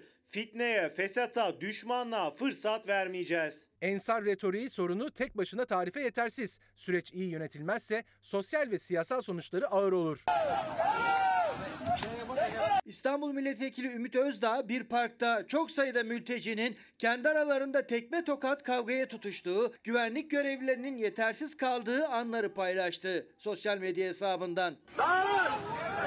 Amerika Birleşik Devletleri Türk askerinin Afganistan'a gitmesini istiyor. Avrupa Birliği mültecilerin Türkiye'de kalmasını istiyor. AK Parti tamam diyor. 128 milyar dolarımız buharlaştırıldı. AK Parti 3-5 kuruş için maalesef Türkiye'yi bu hale düşürdü. Ve burada da bir gerçekle yüzleşmek gerekiyor. Bugün Türkiye'de yüz binlerce işletme kayıt dışı, güvencesiz bir şekilde Suriyelileri, Afganları çalıştırıyor. Olan bir yerden sonra bizim Türk çalışanımıza oluyor. Bu işin bu tarafına hiç bakmıyoruz. Mülteci, kaçak göçmen krizi Türkiye'nin bugününe olduğu kadar yarınına da damga vuracak en kritik sorunlardan biri olarak karşısında duruyor. Bu kritik sorun çok konuşulacak, çok tartışılacak ve galiba iklimi de çokça değiştirecek hem siyasi anlamda hem de toplumsal anlamda sevgili izleyenler. Şimdi biz de biraz yayının iklimini değiştirelim istiyoruz. Ee, sabahın erken saatlerinden bu yana gerek bugünün gerekse bu haftanın gençleri çokça yakından ilgilendiren bir hafta olacağını, konuklarımızı bu minvalde seçtiğimizi ve seçmeye devam edeceğimizi söylemiştim hatırlarsanız. Profesör Doktor Muhammed Şahin MEF Üniversitesi Rektörü şu anda yayınımızda bizlerle. Hocam hoş geldiniz. Nasılsınız? Hoş bulduk. Sizin de eski rektörünüz. Evet benim de eski rektörüm. Biz aslında ilk defa yayın yapmıyoruz e, Muhammed Hocam'la. Daha önce de yapmıştık. O zaman da söylemiştik. Tekrar edelim. Benim diplomamda imzası olan rektörümdür kendisi. Rektör hocamdır. O yüzden kendisini ağırlamak benim için ayrıca bir gurur, ayrıca bir keyif. E, nasılsınız hocam? İyi misiniz? Teşekkür ediyorum. Ya benim için de aynı duygu, aynı hisler Teşekkür var. ederim. Sağ olun. İnanın heyecanlandım. Yine Ezgi'nin karşısına geçiyorum Ay çok dedim. teşekkür ederim. O heyecan Evet. anca bende olur hocam. Evet. Sizde olmaması lazım. İTÜ'de e, kaç yılları arasındaydı? 2008-2012. 2012. İşte o, Siz o ara de demek ki ben de mezun oldunuz. olduysam orada demek ki benim e, diplomaya da imzayı Muhammed Hocam atmış oldu sevgili Evet. izleyenler. Hoş geldiniz diyelim. E, İTÜ, ODTÜ, Boğaziçi tabii bu okullar e, ülkemiz için önemli okullar. E, peki bu okulların dünyadaki yeri artık ne? Şimdi eh, direkt şeyden girdiniz. Direkt da- evet damardan İTÜ girdiniz. oradan devam ettim Evet. hocam. İTÜ Evet. damarım kabardı. Evet. Yani üniversitelerimiz e, aslında 2009-2010'larda e, dünya sıralamalarında e, yerlerini almaya başlamışlardı. Evet. Mesela 2012'de e, işte en, e, çünkü o zamanlar başka kuruluşlar da vardı ama birleşe ayrıldılar. Ayrı, e, işte Times Higher Education İngiltere'de var, QS var. Türkiye'de e, ODTÜ rektörü Ural Akbulut'un yaptığı URAP e, var sıralamaları. Bir de US News'un sıralamaları var.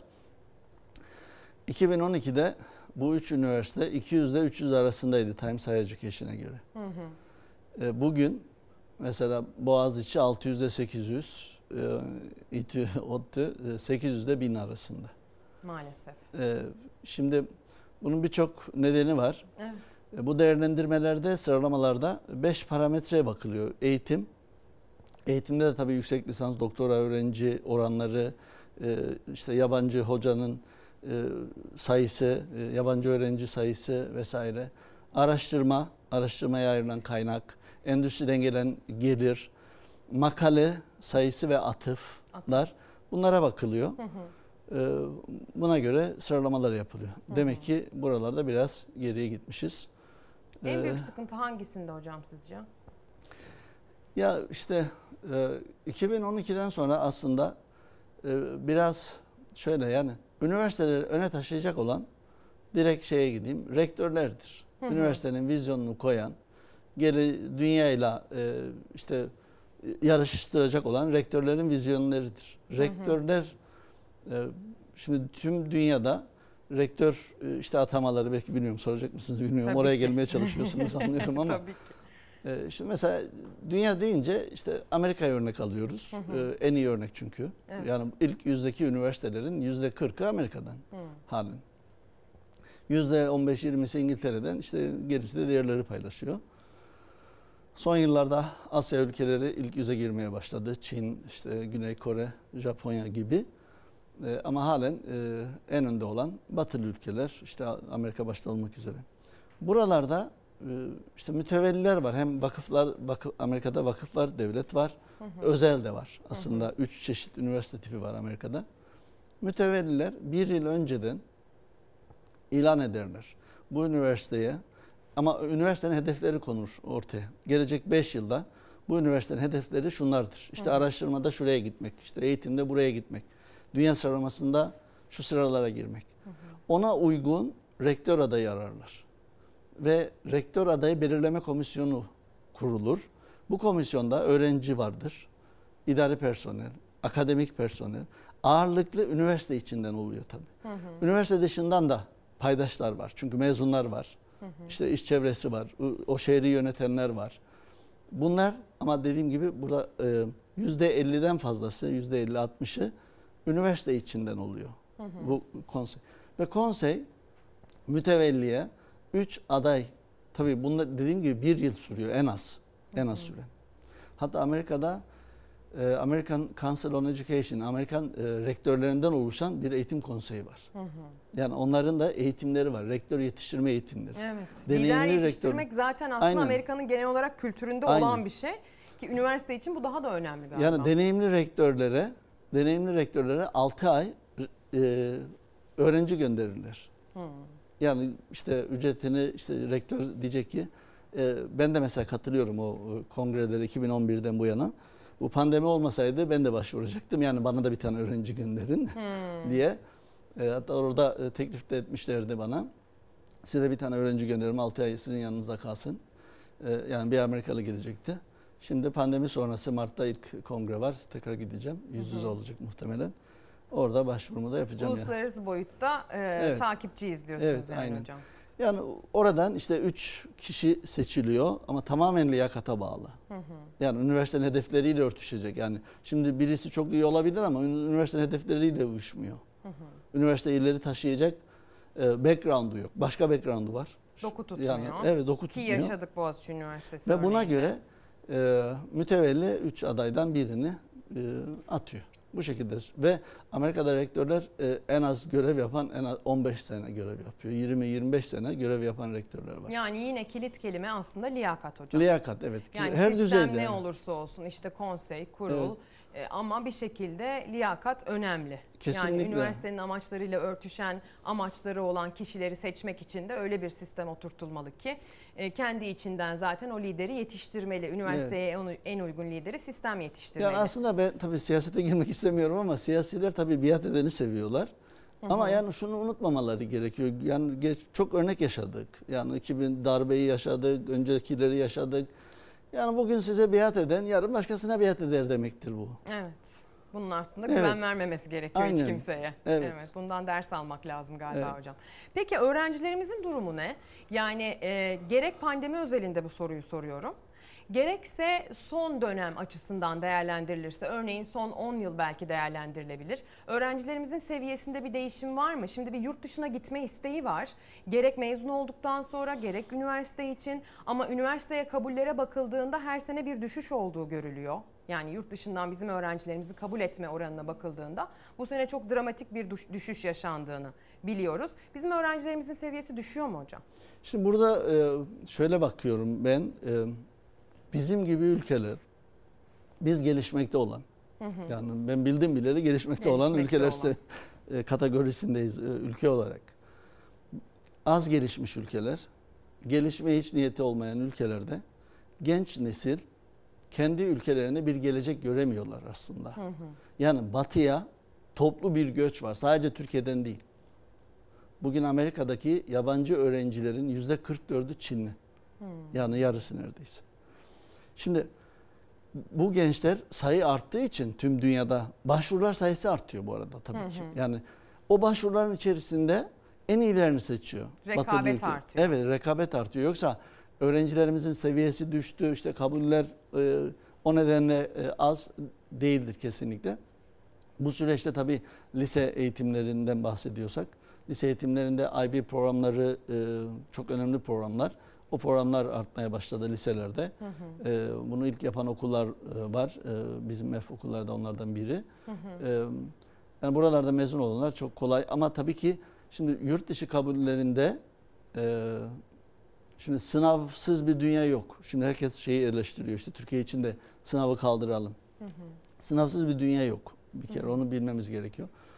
Ee, yurt dışındaki iyi üniversiteler işte Harvard, Stanford ve vesaire diğer üniversite kabullerde yüzde elli akademik başarıya bakıyor. Akademik başarı yoksa başka bir şey değerlendirmiyor bir kere. Yüzde elli akademik başarı, yüzde elli de akademi dışı başarılar. Yetkinlikler, işte müzik, sanat, sporla ilgisi. Onun dışında neler yapmış bu? Mesela bu pandemi döneminde bir buçuk yıl işte evlerde online yaptık. Değil mi? Hı hı. Ee, öğrenciler bu süreçte sadece dersleri mi takip ettiler? Hı hı. Çünkü bu, bu dönemde kitlesel eğitim platformları gelişti. Hı hı. Coursera, edX, işte edX e, Harvard ve MIT'nin geliştirdiği, Coursera e, Stanford'dan iki profesörün geliştirdiği. Onun dışında Udemy var bir e, Türk Türkiye'de geliştirdi ama sonra Amerika'ya götürdü, sattı orada. Bu platformlar ücretsiz hizmet vermeye başladılar. Kişisel gelişim videoları yükleniyor oraya, dersler yükleniyor. Yani öğrenciler oturdukları yerden kendisini sürekli geliştirecek çok platform var. Yani Şimdi öğrencilere bunu söylüyoruz. Kendinizi geliştirin diyoruz. Akademik başarı sadece e, sizi ölçmez, sizi bütünüyle ölçecek hayat Evet. diyoruz ki e, yabancı üniversiteler de bunu zaten Evet. resmen yapıyorlar. E, ama tabii ki böyle bir kültürün de yerleşmesi gerekiyor galiba hocam. Evet. Yani öğrencinin benim kendimi geliştirmek için daha fazla ne yapabilirim diye sorması lazım. Bunu sistemin öğrenciye sordurması lazım galiba değil mi? Şimdi bizim üniversite eğitimimiz öğrenciye böyle sorular sorduruyor mu ülkemizdeki Şimdi bak burada yine eğitimi? şey diyorum yani rektörün vizyonu öğrencisinin vizyonu belirliyor. Hı hı. Yani çok fazla rektör şeyi kullanıyorum ama 2008'den bu yana rektörlük yapıyorum Hı hı.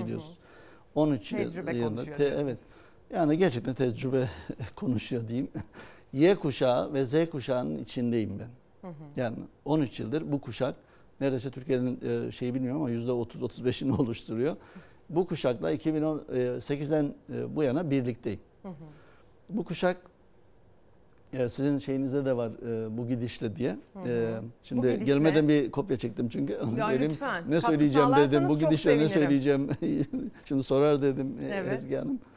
Yani bu kuşağın gelişiyle diyeyim. Bu kuşağın gelişiyle bence hem ülkemizin de hem de dünyanın kaderi değişecek. Bu kuşakta empati yeteneği çok üst düzeyde. Ne güzel. Şimdi biz bunu gerçekten bilmiyoruz. Yani gençleri destekliyoruz demekle olmuyor. Biz gençlere kucak açıyoruz demekle olmuyor. Yani uygulamalarla e, gençlerin bunu görmesi gerekiyor. Bugün en doğudaki bir e, dünya haritasını ele alalım. En az gelişmiş bir ülkedeki bir genç batıdaki bir gencin sahip olduğu olanakları görüyor. Eskisi gibi değil dünya. Değil. Bu şu işleri Evet. değiştirdi hocam. Aynen. Hele bu pandemide, hele bu pandemide e, inanılmaz olanaklar yaratıldı online. İmkanlar sunuldu gençlere. Ve bu gençler artık Z kuşağı özelliklerine baktığımız zaman tüm dünyada aslında bunların özellikleri aynı. Bakın bu kuşak biat eden bir kuşak değil. Bu kuşakta öyle e, vatan, millet, işte Sakarya söylemleriyle bu kuşağı bu ülkede tutamazsınız. Tutulamıyor da zaten. Bizim gibi başka ülkeler için de geçerli. Yani ne vermek lazım bu kuşağı ülkede tutmak için hocam? işte Batı standartlarında hukuk, demokrasi, Refah. siz refah. Şimdi tersten baktığımız zaman işte üniversiteler, e, eğitim sistemi, işte bilim teknoloji, bütün bunları niçin yapıyoruz? Niçin iyi olsun istiyoruz? Vatandaşımızın ekonomik refah düzeyinin yukarıda olsun, yukarıya çıkartalım, batılı standartlarda olsun. Yani batı dediğim zaman 50-60 bin dolar en az e, milli geliri olan. Yani battı dediğimiz Yunanistan'ın bile 30 bin dolardı. Evet. Yani iki sene önce battı diye Yunanistan şey e, haberleri oluyordu biliyorsunuz. Kategori dışı O, kaldı. o zaman bile 30 bin dolar milli geliri vardı. Evet. Şimdi bunu görüyor çocuk. Yani bu, bu standartlara ulaşmanın yolu bellidir. Bu standartlara ulaşmanın yolu Batı ile birlikte olmaktır. Türkiye belki buradan e, bazıları tepki veriyor hemen. İşte Amerika Batı düşmanlığı yapılıyor ama e, bu yapıldıkça Türkiye'nin ülkemizin de geri gittiğini gördük. Bakın hem demokraside hem hukukta hem eğitimde hem bilim teknolojide. Hep şunu örnek veririm. Tabii herkesin bildiği bir örnek aslında. Atatürk bu cumhuriyeti kurarken kimlere karşı kurdu, savaştı? Emperyalistlere karşı diyor değil mi? Batı'ya karşı. Evet. Peki cumhuriyeti kurduktan sonra Atatürk ne dedi? Batı dedi. Batı bizim düşmanımız. İşte Amerika bizim düşmanımız mı dedi. Demedi. Türkiye'nin geleceği Batı'yla bir olmalı dedi.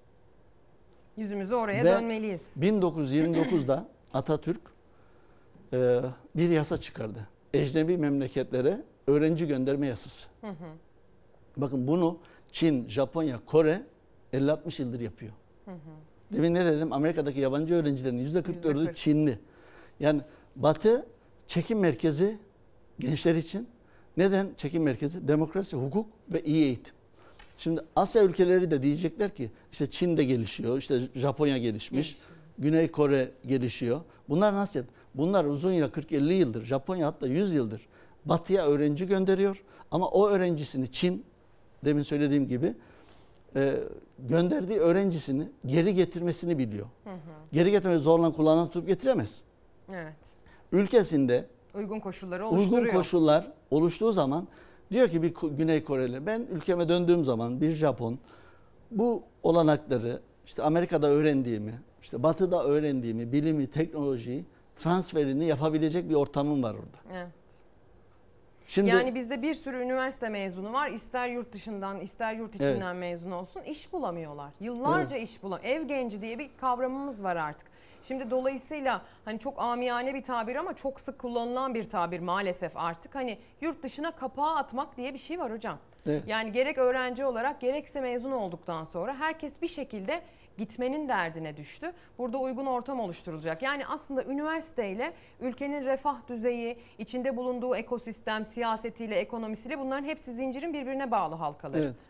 Yani Şimdi burada şu var. e, Batılı ülkelerde e, demin dediğim gibi bir e, dünyanın en iyi yetiştirdiği hangi ülkeler? Tekrar ediyorum. Gelişmekte olan bizim gibi ülkeler, gelişmiş ülkeler, e, pardon, az gelişmiş, gelişmeye hiç niyeti olmayan ülkelerdeki en iyi yetişen gençleri çekebiliyor.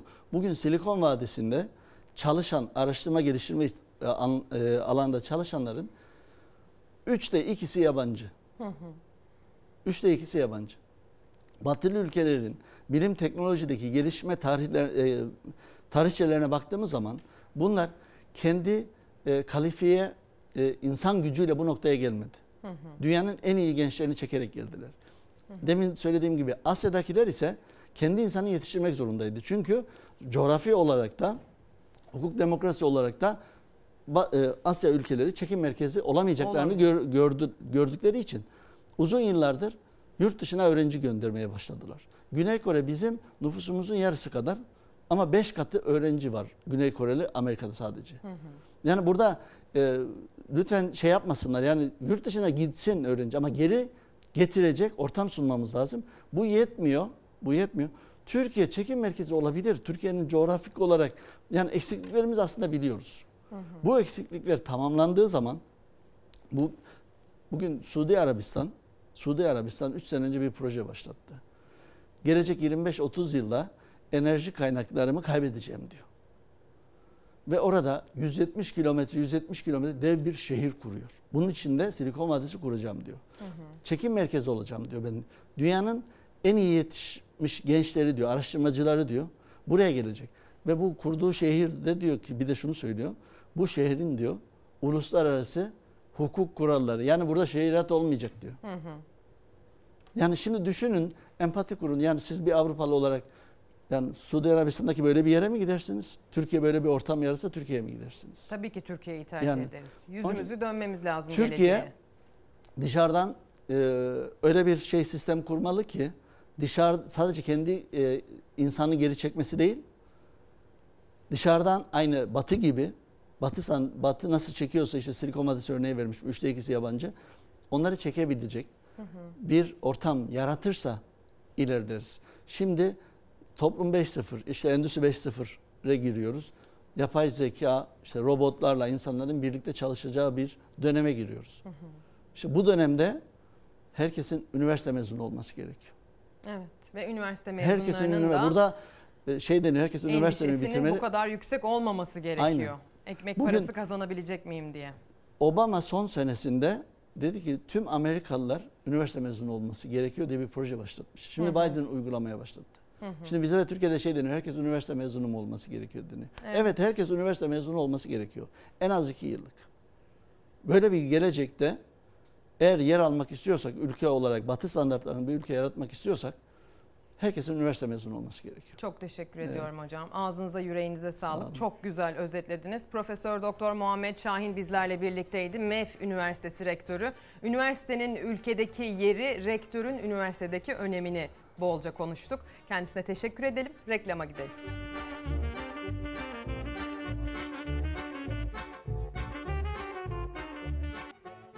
Günaydın sevgili izleyenler. Bir kez daha ekran başına hoş geldiniz. Kaldığımız yerden gündemin nabzını tutmaya devam ediyoruz. Hepimizi ilgilendiren, sizi ilgilendiren, bir de artık şu saat itibariyle biraz cebimizi ilgilendiren, biraz ekonomimizi, üretimimizi ilgilendiren, doğamızı, çevremizi ilgilendiren haberlerle devam etmek niyetindeyiz. İlerleyen dakikalarda hava durumundan da bahsedeceğiz ve bugünün taşıdığı riskleri de Karadeniz özelinde sıralayacağız tekrar. Çünkü önemli özellikle yarın Doğu Karadeniz için önemli. Ama isterseniz ekonomiden hani o cebimizi ilgilendirdiğini söylediğimiz haberlerden başlayalım. Çünkü gündem bu. Milli Gazete de bugün itibariyle ilk sayfadan genişçe buna yer verdi. Esnafa can suyu kredisi şart başlığı altında. TESK Genel Başkanı Bendevi Palandöken sıkıntılı sektörlerdeki esnafın yapılandırmaya rağmen birikmiş borçlarını SSK ve Bağkur primlerini ödeyemediğini belirterek salgının cefasını en çok çeken kesim olan esnaf ve sanatkarlarımızın biriken borçlarını ödeyebilmesi için sıfır faizli 6 ay geri ödemesiz ve uzun vadeli can suyu kredisi verilmeli dedi diyor. Faizsiz ve uzun vadeli olması da gazetenin editörleri tarafından vurgulanmış. Tabii ki öyle olması lazım can suyu olabilmesi için. Muhalefet de aslına bakarsanız esnafı ele aldı. Bendevi Palandöken gibi. Onlar da bir bilanço ortaya koydu ve önümüzdeki yıl içerisinde bu içinde bulunduğumuz yılın sonuna kadar yaşanabilecek bir iflas, toplu iflas durumundan söz ettiler. Bakın rakamlar neler söylüyor. Bu yılın ilk 6 ayında Esnaf ve Sicil Gazetesi verilerine göre iflas eden esnaf sayısı tam 47.572 oldu. İyice borca batan esnaf çaresiz hissetmekte kendini. İşte 16 ay, 15 ay kapalı kalan iş yerlerinin açılması için de böyle bir can suyuna ihtiyaç var. Pandemi öncesi durum söz konusu değil esnafta. Yani halen bir düzelme yok. Çok iş yeri kapatan oldu. Siyasetin de esnafın da rakamların da dili aynı. Esnaf zorda. Türkiye normalleşti ama esnaf normalleşmedi. Hala eski günlerini arıyor. Kasalar boş. CHP'li Veli Baba iflas eden esnafın sayısını paylaştı. Son 1 ve 6 aylık rakam düşündürücü. TESK Başkanı Bendevi Palandöken ise esnafa can suyu istedi. Mayıs ayında sicilden ve meslekten telkini yaparak iflas eden esnaf sayısı 3893 iken Haziran'da bu oran %94 artarak 7568'e ulaştı. Sabah kalkıyoruz borç, akşam kalkıyoruz borç. Oturduğumuz yerde zarardayız biz. Kapanan şirket sayısı 556 iken Haziran ayında %116 artışla 1226'ya çıktı. Pandemi sürecinde en çok zorlanan kesim oldu esnaf. Dükkanını bir açıp bir kapatmak zorunda kaldı. Faturalarını, kiralarını, vergi ve prim borçlarını ödeyemez hale geldi. Öyle ki son 6 ayda neredeyse bir ilçe nüfusu kadar esnaf iflas etti. Ekmek teknesinin kepenklerini kapattı, kilit vurdu. Bir buçuk senedir kilit vurmuşuz. İşçilerden kötü durumdayız. Bir buçuk senede çok borca girdik. Onu çıkartmak en az 5 sene sürer. Biz onlara kredi verelim. Onlar bir dükkan açsınlar, işletebiliyorlar mı görelim. Veli Baba iflasların kitlesel işsizlikte patlamaya neden olabileceğine dikkat çekti. Palandöken de pandeminin cefasını esnaf çekti. Bir an önce ayağa kaldırılmalı derken çare sıfır faizli, 6 ay geri ödemesiz ve uzun vadeli can suyu kredisi dedi. Bu para tekrar ekonomiye kazandırılacak. Ödeyemedikleri kira borçlarını, yine vergi borçlarını, sosyal güvenlik primlerini açığı kapatacak. Türkiye'de her 100 KOBİ'nin 84'ü bankalara borçlu. BDDK verilerine göre KOBİ'lerin bankalara olan toplam borcu 950 milyara yaklaşmış durumda. Önümüzdeki dönemde Türkiye'de toplu iflas etmelerle karşılaşabiliriz. Mutlaka tedbir alınması gerekiyor. Can suyu kredisi olmazsa olmaz diyen TESK Başkanı 2008'i hatırlattı. O tarih esnaf için verilen can suyu kredisinin son verildiği tarih. Aradan geçen 13 yılda bir daha hiç verilmedi. Pandeminin esnaftaki yaralarının sarılması, biriken borçların ödenmesi, ekonominin canlanması için iktidara seslendi Palandöken. 15 yıl aradan sonra faizsiz kredi verilmek suretiyle hibe değil, kazan kazan modeliyle işte ekonominin canlanması olacak. Eğer can suyu kredisi verilmezse yıl sonuna doğru toplu iflasları görmek için kain olmaya gerek yok. Toplu iflas diyor muhalefet. Gerçekten çok korkutucu bir durum aslına bakarsanız. Bunun yaşanmaması için ekonomik olarak kalkınabilmemiz için tabii ki vatandaşın sokağa çıkabilmesi, işine gidebilmesi, parasını kazanabilmesi ve harcama yapabilmesi gerekiyor. Ama pandemi diye içinde bulunduğumuz bu süreç maalesef bunları yapmamıza engel oldu. Pandemiye çok hazırlıklı da değildi ekonomimiz. Dolayısıyla esnaf işte çileyi bu şekilde çekti. CHP rakamları, o acı rakamları bu şekilde ortaya koydu koydu. Pandemi içinde bulunduğumuz süreç gitgide artan sayılar öğrencilerin de tepkisini çekiyor. Bakın bir öğrenci yorum yapmış. Bu gidişle başlığımızın altına Eylül ayına kadar vakalar fırlayacak ve ben 4 senelik kazanmış olduğum üniversitenin 2,5 yılını uzaktan bitirmiş olacağım. Her dönem aynı senaryo. Tatil dönemi geldi mi yasaklar kalkıyor. Okullar açılacağı zaman yasaklar tekrar ortaya çıkıyor. Bizler bu sorumsuzlukların vebalini çekmek zorunda değiliz öğrenci olarak. Bu, bu gidişle kendi alanımda iş bulamayıp fabrika işçisi olacağım ne yazık ki demiş. Kendi alanında istediği şekilde hayalini kurduğu şekilde mesleğini icra etmek istiyor gençler, öğrenciler ve bu aslında dönüyor, dolaşıyor. Vatandaşın sokakta maske takıp takmadığına bağlanıyor. Aynı ekonomimizin bağlandığı gibi yani ne kadar kendimizi korursak, ne kadar topluma sorumluluklarımızı yerine getirirsek içinde bulunduğumuz pandemide gerek ekonomik açıdan gerekse eğitimimiz açısından, evlatlarımızın eğitimi açısından o kadar e, kolay çıkabileceğiz bu işin içinden. Devam edelim Korkusuz gazetesinden bir diğer detayla o da ekonomiden dem vuran bir haber. Ayda 12 bin lira kazanmıyorsan yoksulsun diyor Korkusuz gazetesi.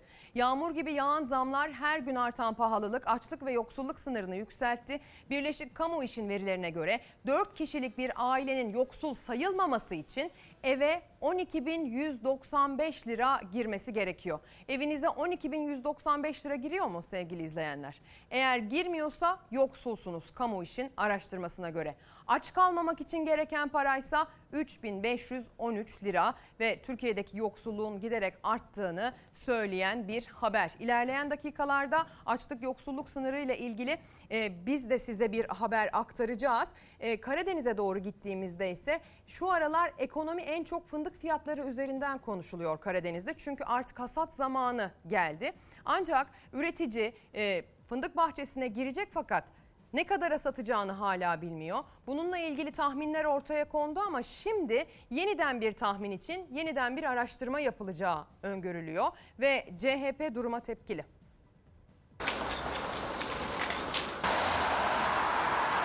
Tarım Bakanlığı'na şimdi yeniden karar aldırıp ikinci bir sayım talimatı verdirdiler.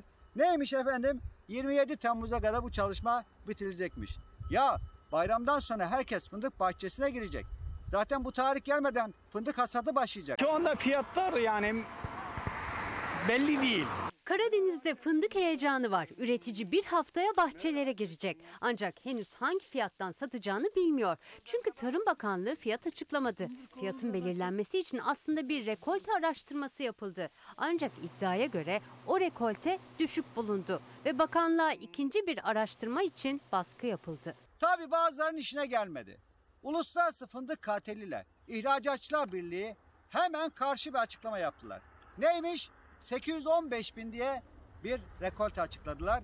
Oturdukları yerden, klimalı odalarından gerçekle sahile örtüşmeyen bir rakamı açıkladılar. Tarım ve Orman Bakanlığı İl Müdürlükleri koordinasyonunda ziraat odaları, ihracatçı birlikleri, ticaret ve sanayi odaları, borsalar, üniversiteler, Fisko Birlik, Ticaret Bakanlığı, Ulusal Fındık Konseyi temsilcilerinden oluşan fındık rekolte tespit heyeti günlerce sahada çalıştı ve 2021 fındık rekolte tahminini 650 bin ton olarak belirledi. Rekolte tahminlerin altındaydı. Beklenen fiyatın yüksek olması gerekiyordu. İddiaya göre Tarım Bakanlığı'na ikinci bir araştırma için baskı yapıldı. Tarım Bakanlığı'na baskı yapıp daha 10 gün önce çalışma yapan bu ekibin raporuna aksi yönde ikinci bir çalışma yapılması ile ilgili talimat aldırdılar.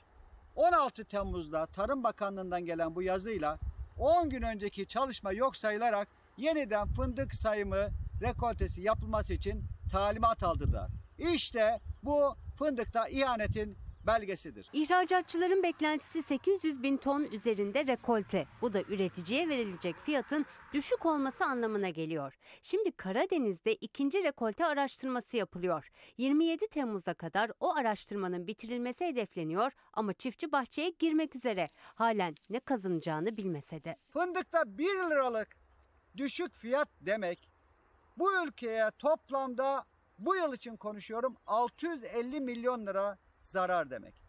50 kuruş fındıkta fiyatın düşük olması demek bir Ordu Giresun Havalimanı'nı kaybetmek demek. Biz aslında 30 olmasını istiyoruz çünkü eziyeti çok. Daldan asılıp toplamak yani ömrümüz bitirene kadar onunla uğraşmak zorunda kalıyor. İktidar vekilleri 30 lira için çalıştıklarını belirtmişti. Muhalefet 35 lirada ısrarcı. Üreticinin gözü kulağı şimdi açıklanacak fiyatta. Karadeniz'in ekonomisinden bahsediyorsak eğer sevgili izleyenler selden, selin yarattığı tahribattan bahsetmek gerektiği gibi bir de çaydan bahsetmek gerekiyor bildiğiniz üzere. Çaydan bahsedeceğiz. Geçtiğimiz aylarda çokça bahsettik. Biliyorsunuz yeni bir uygulaması vardı Çaykur'un. Randevu sistemi ya da kota, günlük kota gibi bir uygulama. Bu büyük tepki gördü, eylemlere sebep oldu. Çiftçinin mağduriyeti bu anlamda devam ediyor ve vekiller de bunu dile getirmeye devam ediyorlar.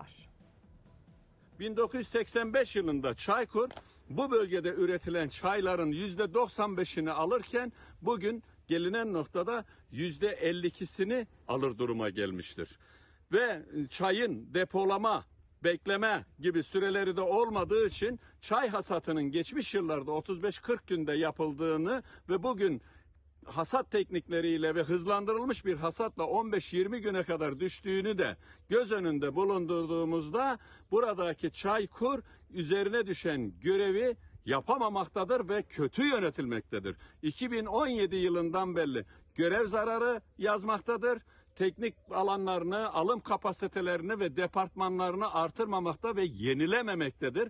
Bu nedenle Çaykur almadığı bu ürünleri Çaykur marifetiyle zorlamasıyla özel sektörde tüccarın insafına terk edilmiştir. Üreticimiz neredeyse ürettiği ürünün yarısını dışarıya satmak zorunda. Çayın 2021 yılında desteklemesiyle beraber fiyatını 4 lira desteklemeyle birlikte açıkladık diye müjde verenler, çiftçiye bayram edin diyenler gelsinler Karadeniz'deki sorunları yerinde görsünler, tespit etsinler. İşte bu alınmayan çayla birlikte bu 4 liraya satılması gereken çay iki, özel sektöre 2.7 ile 2.8 liraya satılmaktadır.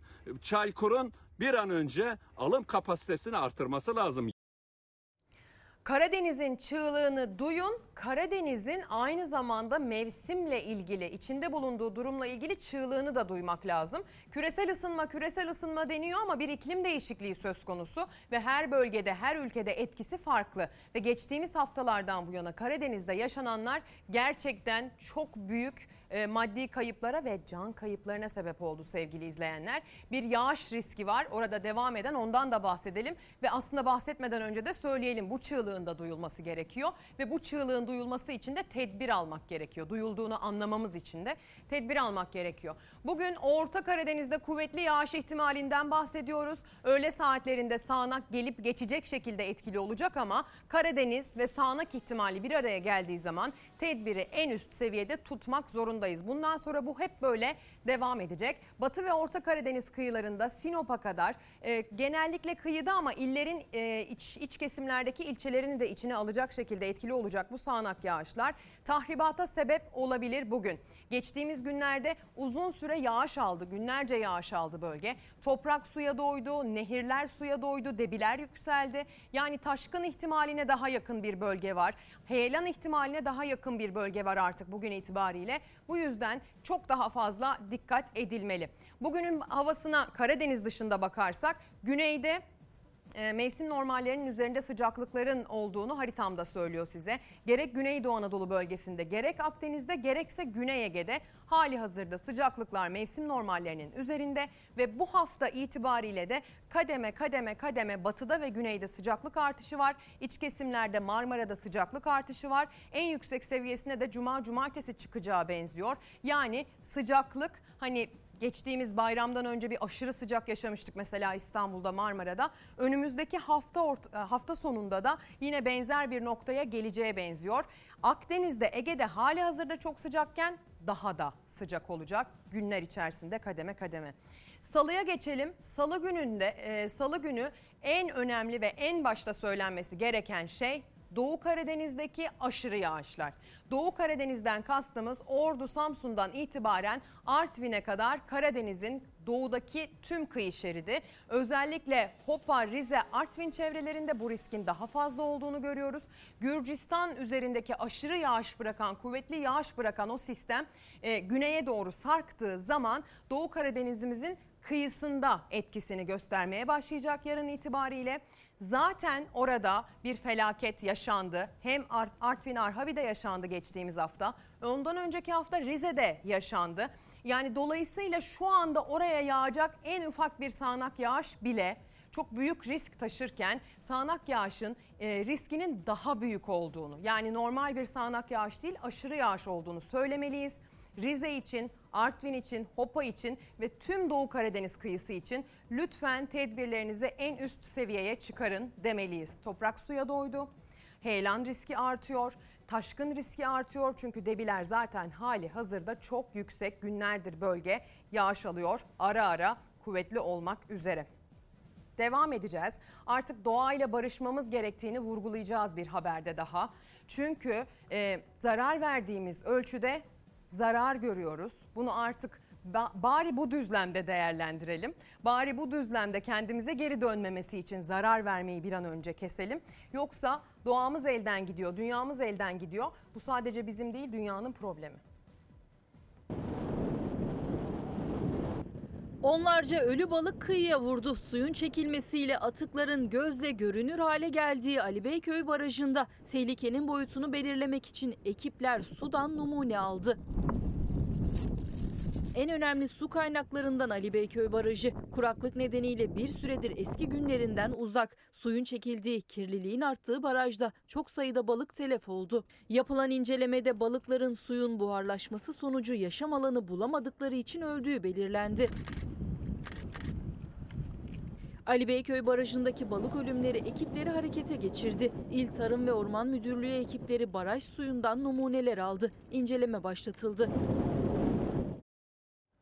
Bu gidişle sevgili izleyenler dünya bizden intikamını daha acı şekilde alacak. Bakın bu gidişle diye bir başlık attık ya bugün. Hemen altını ben doldurayım sizin için. Bu gidişle eğer önünü almazsak, eğer zararın neresinden dönsek kardır deyip katı atık tüketimini bırakmazsak, orman kesimini bırakmazsak, e, havaya kötü gazlar salmayı bırakmazsak ve bireysel olarak da önlem almazsak dünya bizden intikamını her geçen gün daha acı şekilde almaya devam edecek. O yüzden lütfen diyelim. 2020 yılında aslında başladı kuraklık. Daha doğrusu şöyle kuraklık çok sinsi bir meteorolojik afettir ve uzun yıllar içerisinde hissettirmeden etkisini göstermeye başlar. Hissedilir hale geldiği zaman iş işten geçmiş demektir. Ve geri dönüşü hani zararın neresinden dönsek kardır dedik ya geri dönüşü de neredeyse imkansızdır. 2020 yılının aşırı kuraklığını 2021 yılında özellikle çiftçilerimiz çok zorlanarak yaşadılar. Sulama konusunda, su bulma konusunda her geçen yıldan daha fazla zorlandılar içinde bulunduğumuz yılda. Manisa'ya doğru gideceğiz. Bir sulama haberi e, gelecek karşımıza. Çiftçinin sulamayla başı dertte. Manisa Gediz'de çiftçiler endişeli. Endişenin adı zehirli su. Görüntüler Türkiye'nin en bereketli toprakları arasında yer alan Gediz Ovası'ndan. Tarlalarda sulama iziyle belirginleşen kuruma çiftçileri endişelendiriyor. Musa Yardımcı'nın tarlası sulama yaptıktan sonra işte bu hale geldi. İddiasına göre sorun devlet su işlerinin sulama kanalından çekilen suda. Çiftçiler su kanalına sanayi sitelerinden kimyasal atık atıldığını ve binlerce dönüm tarım alanının tehdit altında olduğunu iddia etti. Yetkililerin araştırmasını bekliyorlar. Gerçekten suda bir sorun varsa bu sadece tarlalar değil, üzüm bağları, zeytinler, mısır ve meyve ağaçlarını da tehdit ediyor demek. Sevgili izleyenler çiftçinin kazanması demek ülkenin refahıyla bizim alım gücümüzle alakalı e, bir gelişme demek. Yani çiftçinin kazanır olduğu bir sistemde e, olması lazım her şeyin. Eğer öyle olmazsa o zaman biz de kaybediyoruz. Yani çiftçi yalnız başına hiçbir zaman kaybetmiyor. Hiçbir ülkede bu böyle olmuyor. Biz çiftçiyle, doğayla, üretimle ne kadar dost bir sisteme sahip olursak e, bize geri dönüşü de o kadar iyi oluyor. Yol, su, elektrik olarak geri dönüyor gösterdiğimiz dostluklar. Peki biz doğamıza dostça davranıyor muyuz? Buyurun. Sözcü gazetesi bugün ilk sayfasından bir karşılaştırmayla e, Salda Gölü'nü vermiş. Salda bu hale geldi diyor. Burdur'un Yeşilova ilçesinde bulunan suyu turkuaz, kumsalı beyaz Salda Gölü'nde insan tahribatı yüzünden facia yaşanıyor. Piknik yapılması, kumlara basılması yüzünden gölün kimyasal yapısı değişti. Balçık oluştu. Sular 50 metre çekildi. Yazık diyor ve o eski halinden eser yok şimdi diye bir etiketle paylaşmış. 2017 yılıyla 2021 yılları arasındaki farkı da ortaya koymuş gazetenin editörleri. Suların çekilmesi tabii ki bir kapalı havza saldı biliyorsunuz.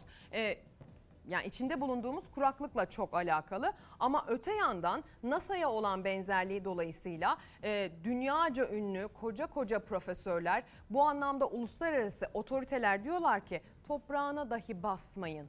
Ama maalesef bayram tatilindeki görüntüleri hatırlar mısınız? Ekrana getirmiştik. Biz neler neler yapıyoruz orada. Nargile içenler mi ararsınız? Çamur banyosu yapanlar mı ararsınız? Bunları yapanlara da kızmak mümkün değil. Akla denetim geliyor, kural kaide koymak geliyor. Ee, bir sistem olması gerekiyor. Kişilerin inisiyatifine kalmaması gerekiyor. Ee, çünkü kişiler bireysel olarak bu kadar yüksek bilimsel bilgiye sahip olmak zorunda değiller. Bu bilgiye sahip değillerse de bir şekilde kurallar çerçevesinde oranın korunması gerekiyor. Bugünlerde hava çok sıcak. Saldaya nasıl rağbet varsa tabii ki tüm sahillerimize de o kadar rağbet var her yaz olduğu gibi. Tabii ki bir buçuk yıllık pandemiden çıkmış olmanın, bu pandemi kapanmalarından çıkmış olmanın aşı ve hadi hava ısındı açık alanda bir araya gelelim rehavetinden de kaynaklanan kalabalıklar da var. Deniz kenarlarında su birikintisine yakın her yerde ve maalesef boğulma haberleri de peşi sıra geliyor.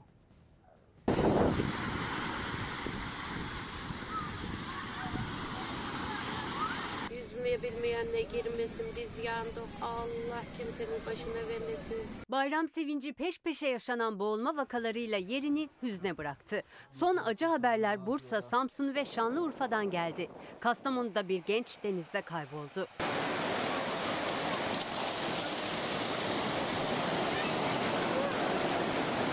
Geçen sadece Kandıra'da bir günde 7 kişi boğuldu. Sadece deniz kıyılarında değil, iç sularda da bu boğulmalar oluyor.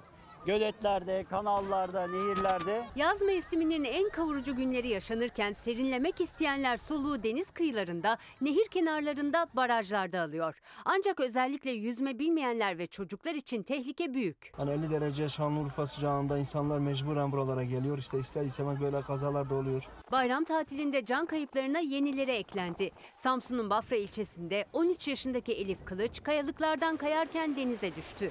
Annesi kızını kurtarmak için denize atladı. Kuzenleri Emre Kılıç da onları kurtarmaya koştu. Anne kızı balık tutanlar kurtardı. Emre Kılıç'ın cansız bedeni sahile 80 metre uzaklıkta 4 metre derinlikte bulundu. Bursa'nın Orhan Gazi ilçesinde Abdullah Hamza barajda boğulma tehlikesi geçiren 3 çocuğunu kurtarmayı başardı ama kendisi barajdan sağ çıkamadı. Tuttum bileğinden çırpıyordu zaten Ö- öbür eliyle benim bileğimi bıraktı. Ondan sonra bir daha daldım gitmişti zaten. Üçüncüye de zaten bende nefes kalmadı çıkmasam ben de gideceğim. Kastamonu'nun Abana ilçesinde yüzme bilmeyen 18 yaşındaki Serhat Özcan denizde akıntıya kapılarak gözden kayboldu. Bir arkadaşıyla gelmiş. O kurtulmuş bizimki deniz almış işte içeri. Bir can kurtaran daha şurada gelmeye çalışıyor ama can kurtaran ne yapabilir ki? Sanki bulundu evet. Evet çocuğu buldular. Şanlıurfa'da Atatürk Baraj Göleti'ne giren iki genci vatandaşlar insan zinciri yaparak sudan çıkardı. Ancak hastanede hayatlarını kaybetti o gençler. İnsanların yüzebileceği bir alan yapsalar şurayı sahil gibi yapsalar, tel örgü yapsalar. Sakarya'nın sahillerinde bayram tatilinde 82 can kurtaran görev başındaydı.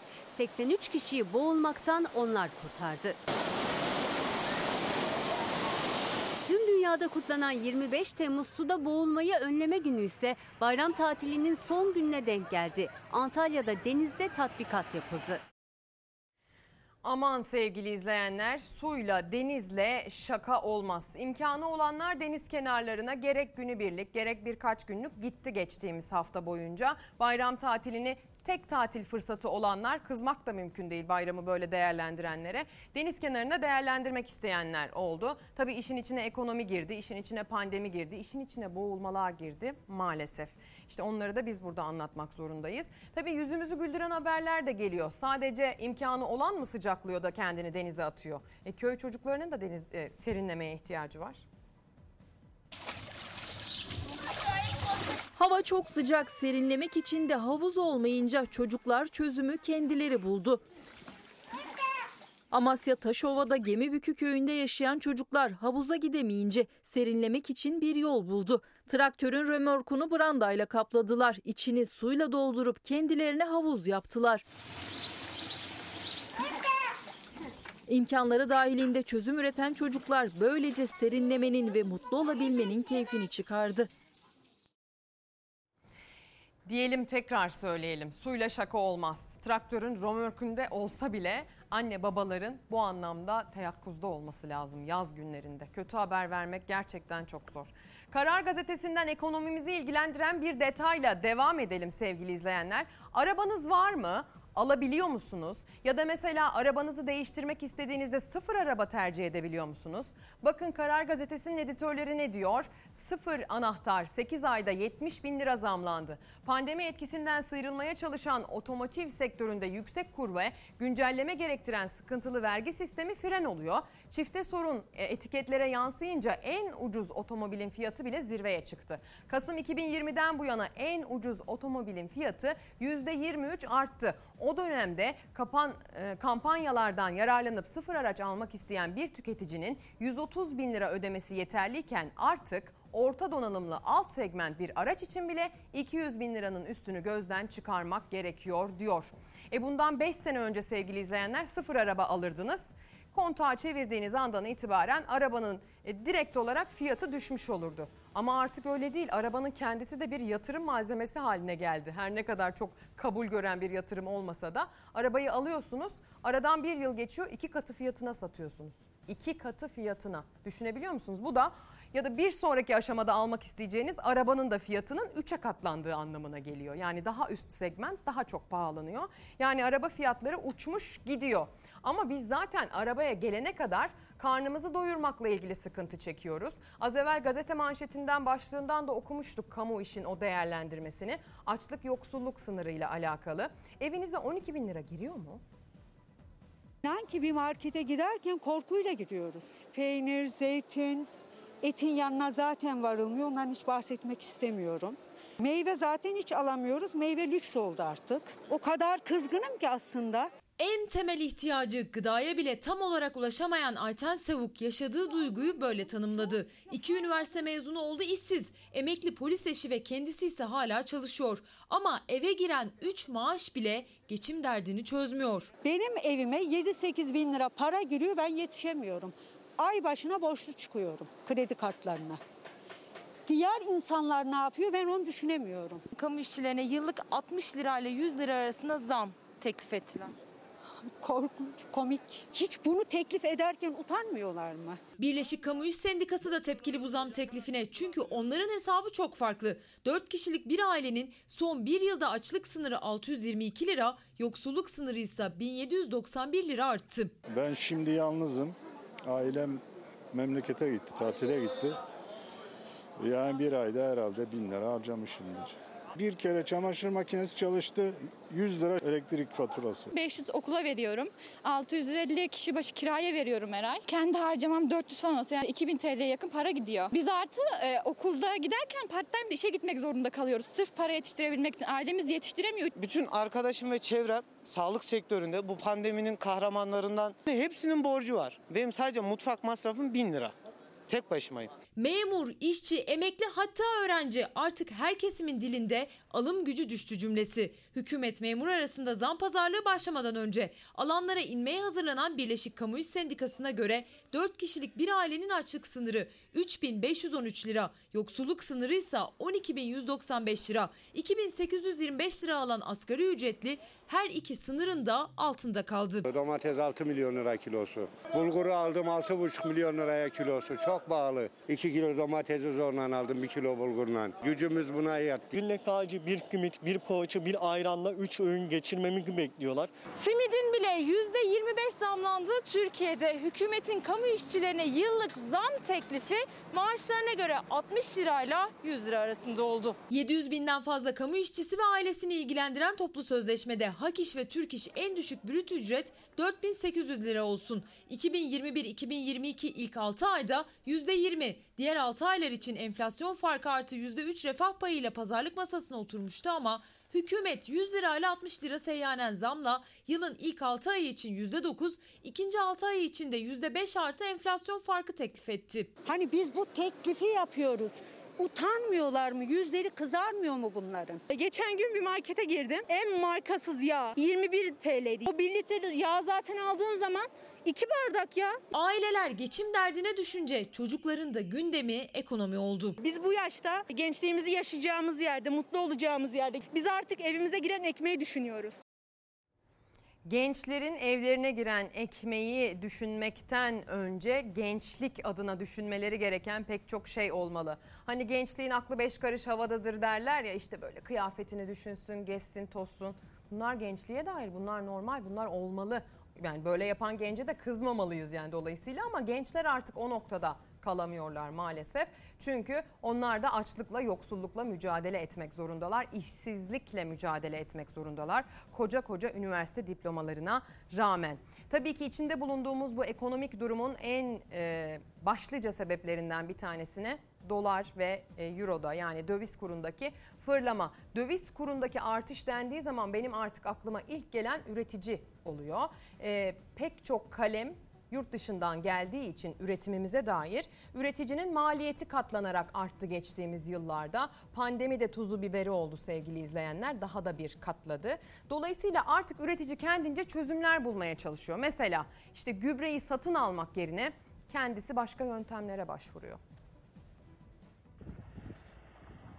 TÜİK'in belirlediği oranlara göre e, gübre fiyatları sözde %49 oranında bir artış göstermiştir. Ancak bu gerçekte bakıldığı zaman e, çiftçi tarafından tam iki mislisi olarak hissedilmektedir. Hissedilen açıklanandan daha fazla çiftçiye göre artan gübre fiyatlarına çözümse azı çoğaltmak yöntemi. Çiftçi çözümü fiyatı artan gübreyi sulandırarak kullanmakta buldu. Bu gübreleme sistemi hem daha ucuz hem de hayvansal açıdan hayvancılığı da ilerleteceği için çiftçilerimiz tarafından pahalı olma, olması sebebiyle alternatif gübreleme sistemlerine dönmek mecburiyetinde. Türkiye İstatistik Kurumu'nun verilerine göre yıllık en fazla artış gösteren tarımsal girdi ürünleri arasında %45 oranla gübre yer aldı. Üreticiler de en yüksek girdi fiyatları arasında gübrenin geldiğini ifade ediyor. Ancak bir farkla TÜİK'in %45 olarak açıkladığı gübredeki artış oranı çiftçiye göre daha fazla.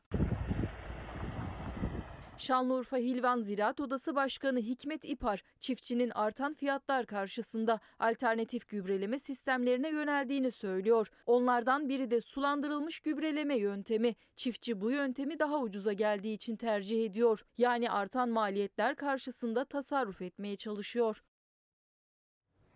Çiftçinin durumunu e, hiç bıkmadan, usanmadan ekrana getirmeye gayret ediyoruz. Çiftçinin üretip ürettiğinden kazanabilmesi ülkenin refahıyla e, direkt alakalı. Hiçbir dolayı yok, hiçbir dolaylılığı yok sevgili izleyenler.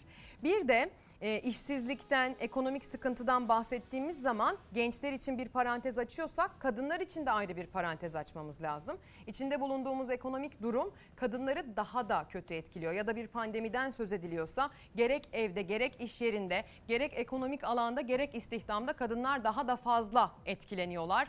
Bu bütün dünyada böyle yaşanıyor. Bizde daha da fazla böyle yaşanıyor. Bakın Bir Gün Gazetesi'nden bir detay. Yerelde kadın yönetici yok. Çevre ve Şehircilik Bakanlığı'nın 2020 yılı mahalli idareler raporuna göre kadın yerel yöneticilerin oranı %3'te kaldı.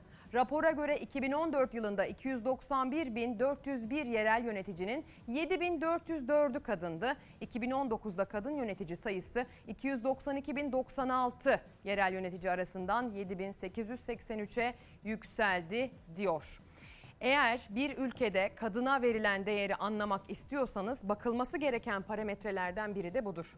Kaç tane yönetici kadın var? Yerel yönetimlerde kadının yerini gösteren raporu bakanlık açıkladı. 2019'da kadın yönetici sayısı 292.096 yerel yönetici arasında 7.883'te kaldı. Çocuğun istismarını da kapsayan katalog suçlardan tutuklama için Çevre ve Şehircilik Bakanlığı 2020 yılı Mahalli İdareler Genel Faaliyet raporuna göre Yerel yönetici sayısı arttı ancak kadın yerel yöneticilerin oranı %3'te kaldı. Rapora göre 2014 yılında 291.401 yerel yöneticinin 7.404'ü kadındı.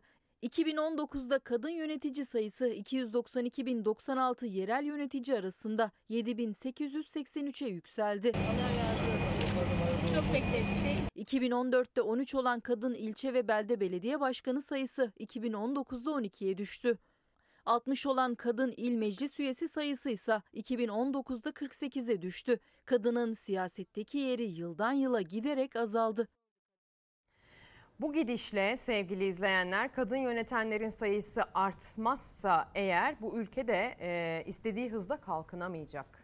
Az evvel Profesör Doktor Muhammed Şahin buradaydı hatırlayacaksınız. Ben bildiğim bileli bu ülke gelişmekte olan ülke dedi. Bunu arttırmamız için e, siyasette, yönetim koltuklarında kadının sayısının artması gerekiyor. Kadın varlığının artması gerekiyor. Yani ülkenin nüfusuna bakıyorsunuz, yönetenlerine bakıyorsunuz. Neden kadınların sayısı bu kadar az? Çok fazla şey anlatıyor işte bu oranlar maalesef. Halbuki kadın her yerde öyle değil mi? Eğer çalışmak söz konusuysa, emek söz konusuysa, alın teri söz konusuysa kadın her yerde. Kadın tarlada, kadın emeğin en yoğun sarf edildiği her yerde varken yönetimde de olmalı.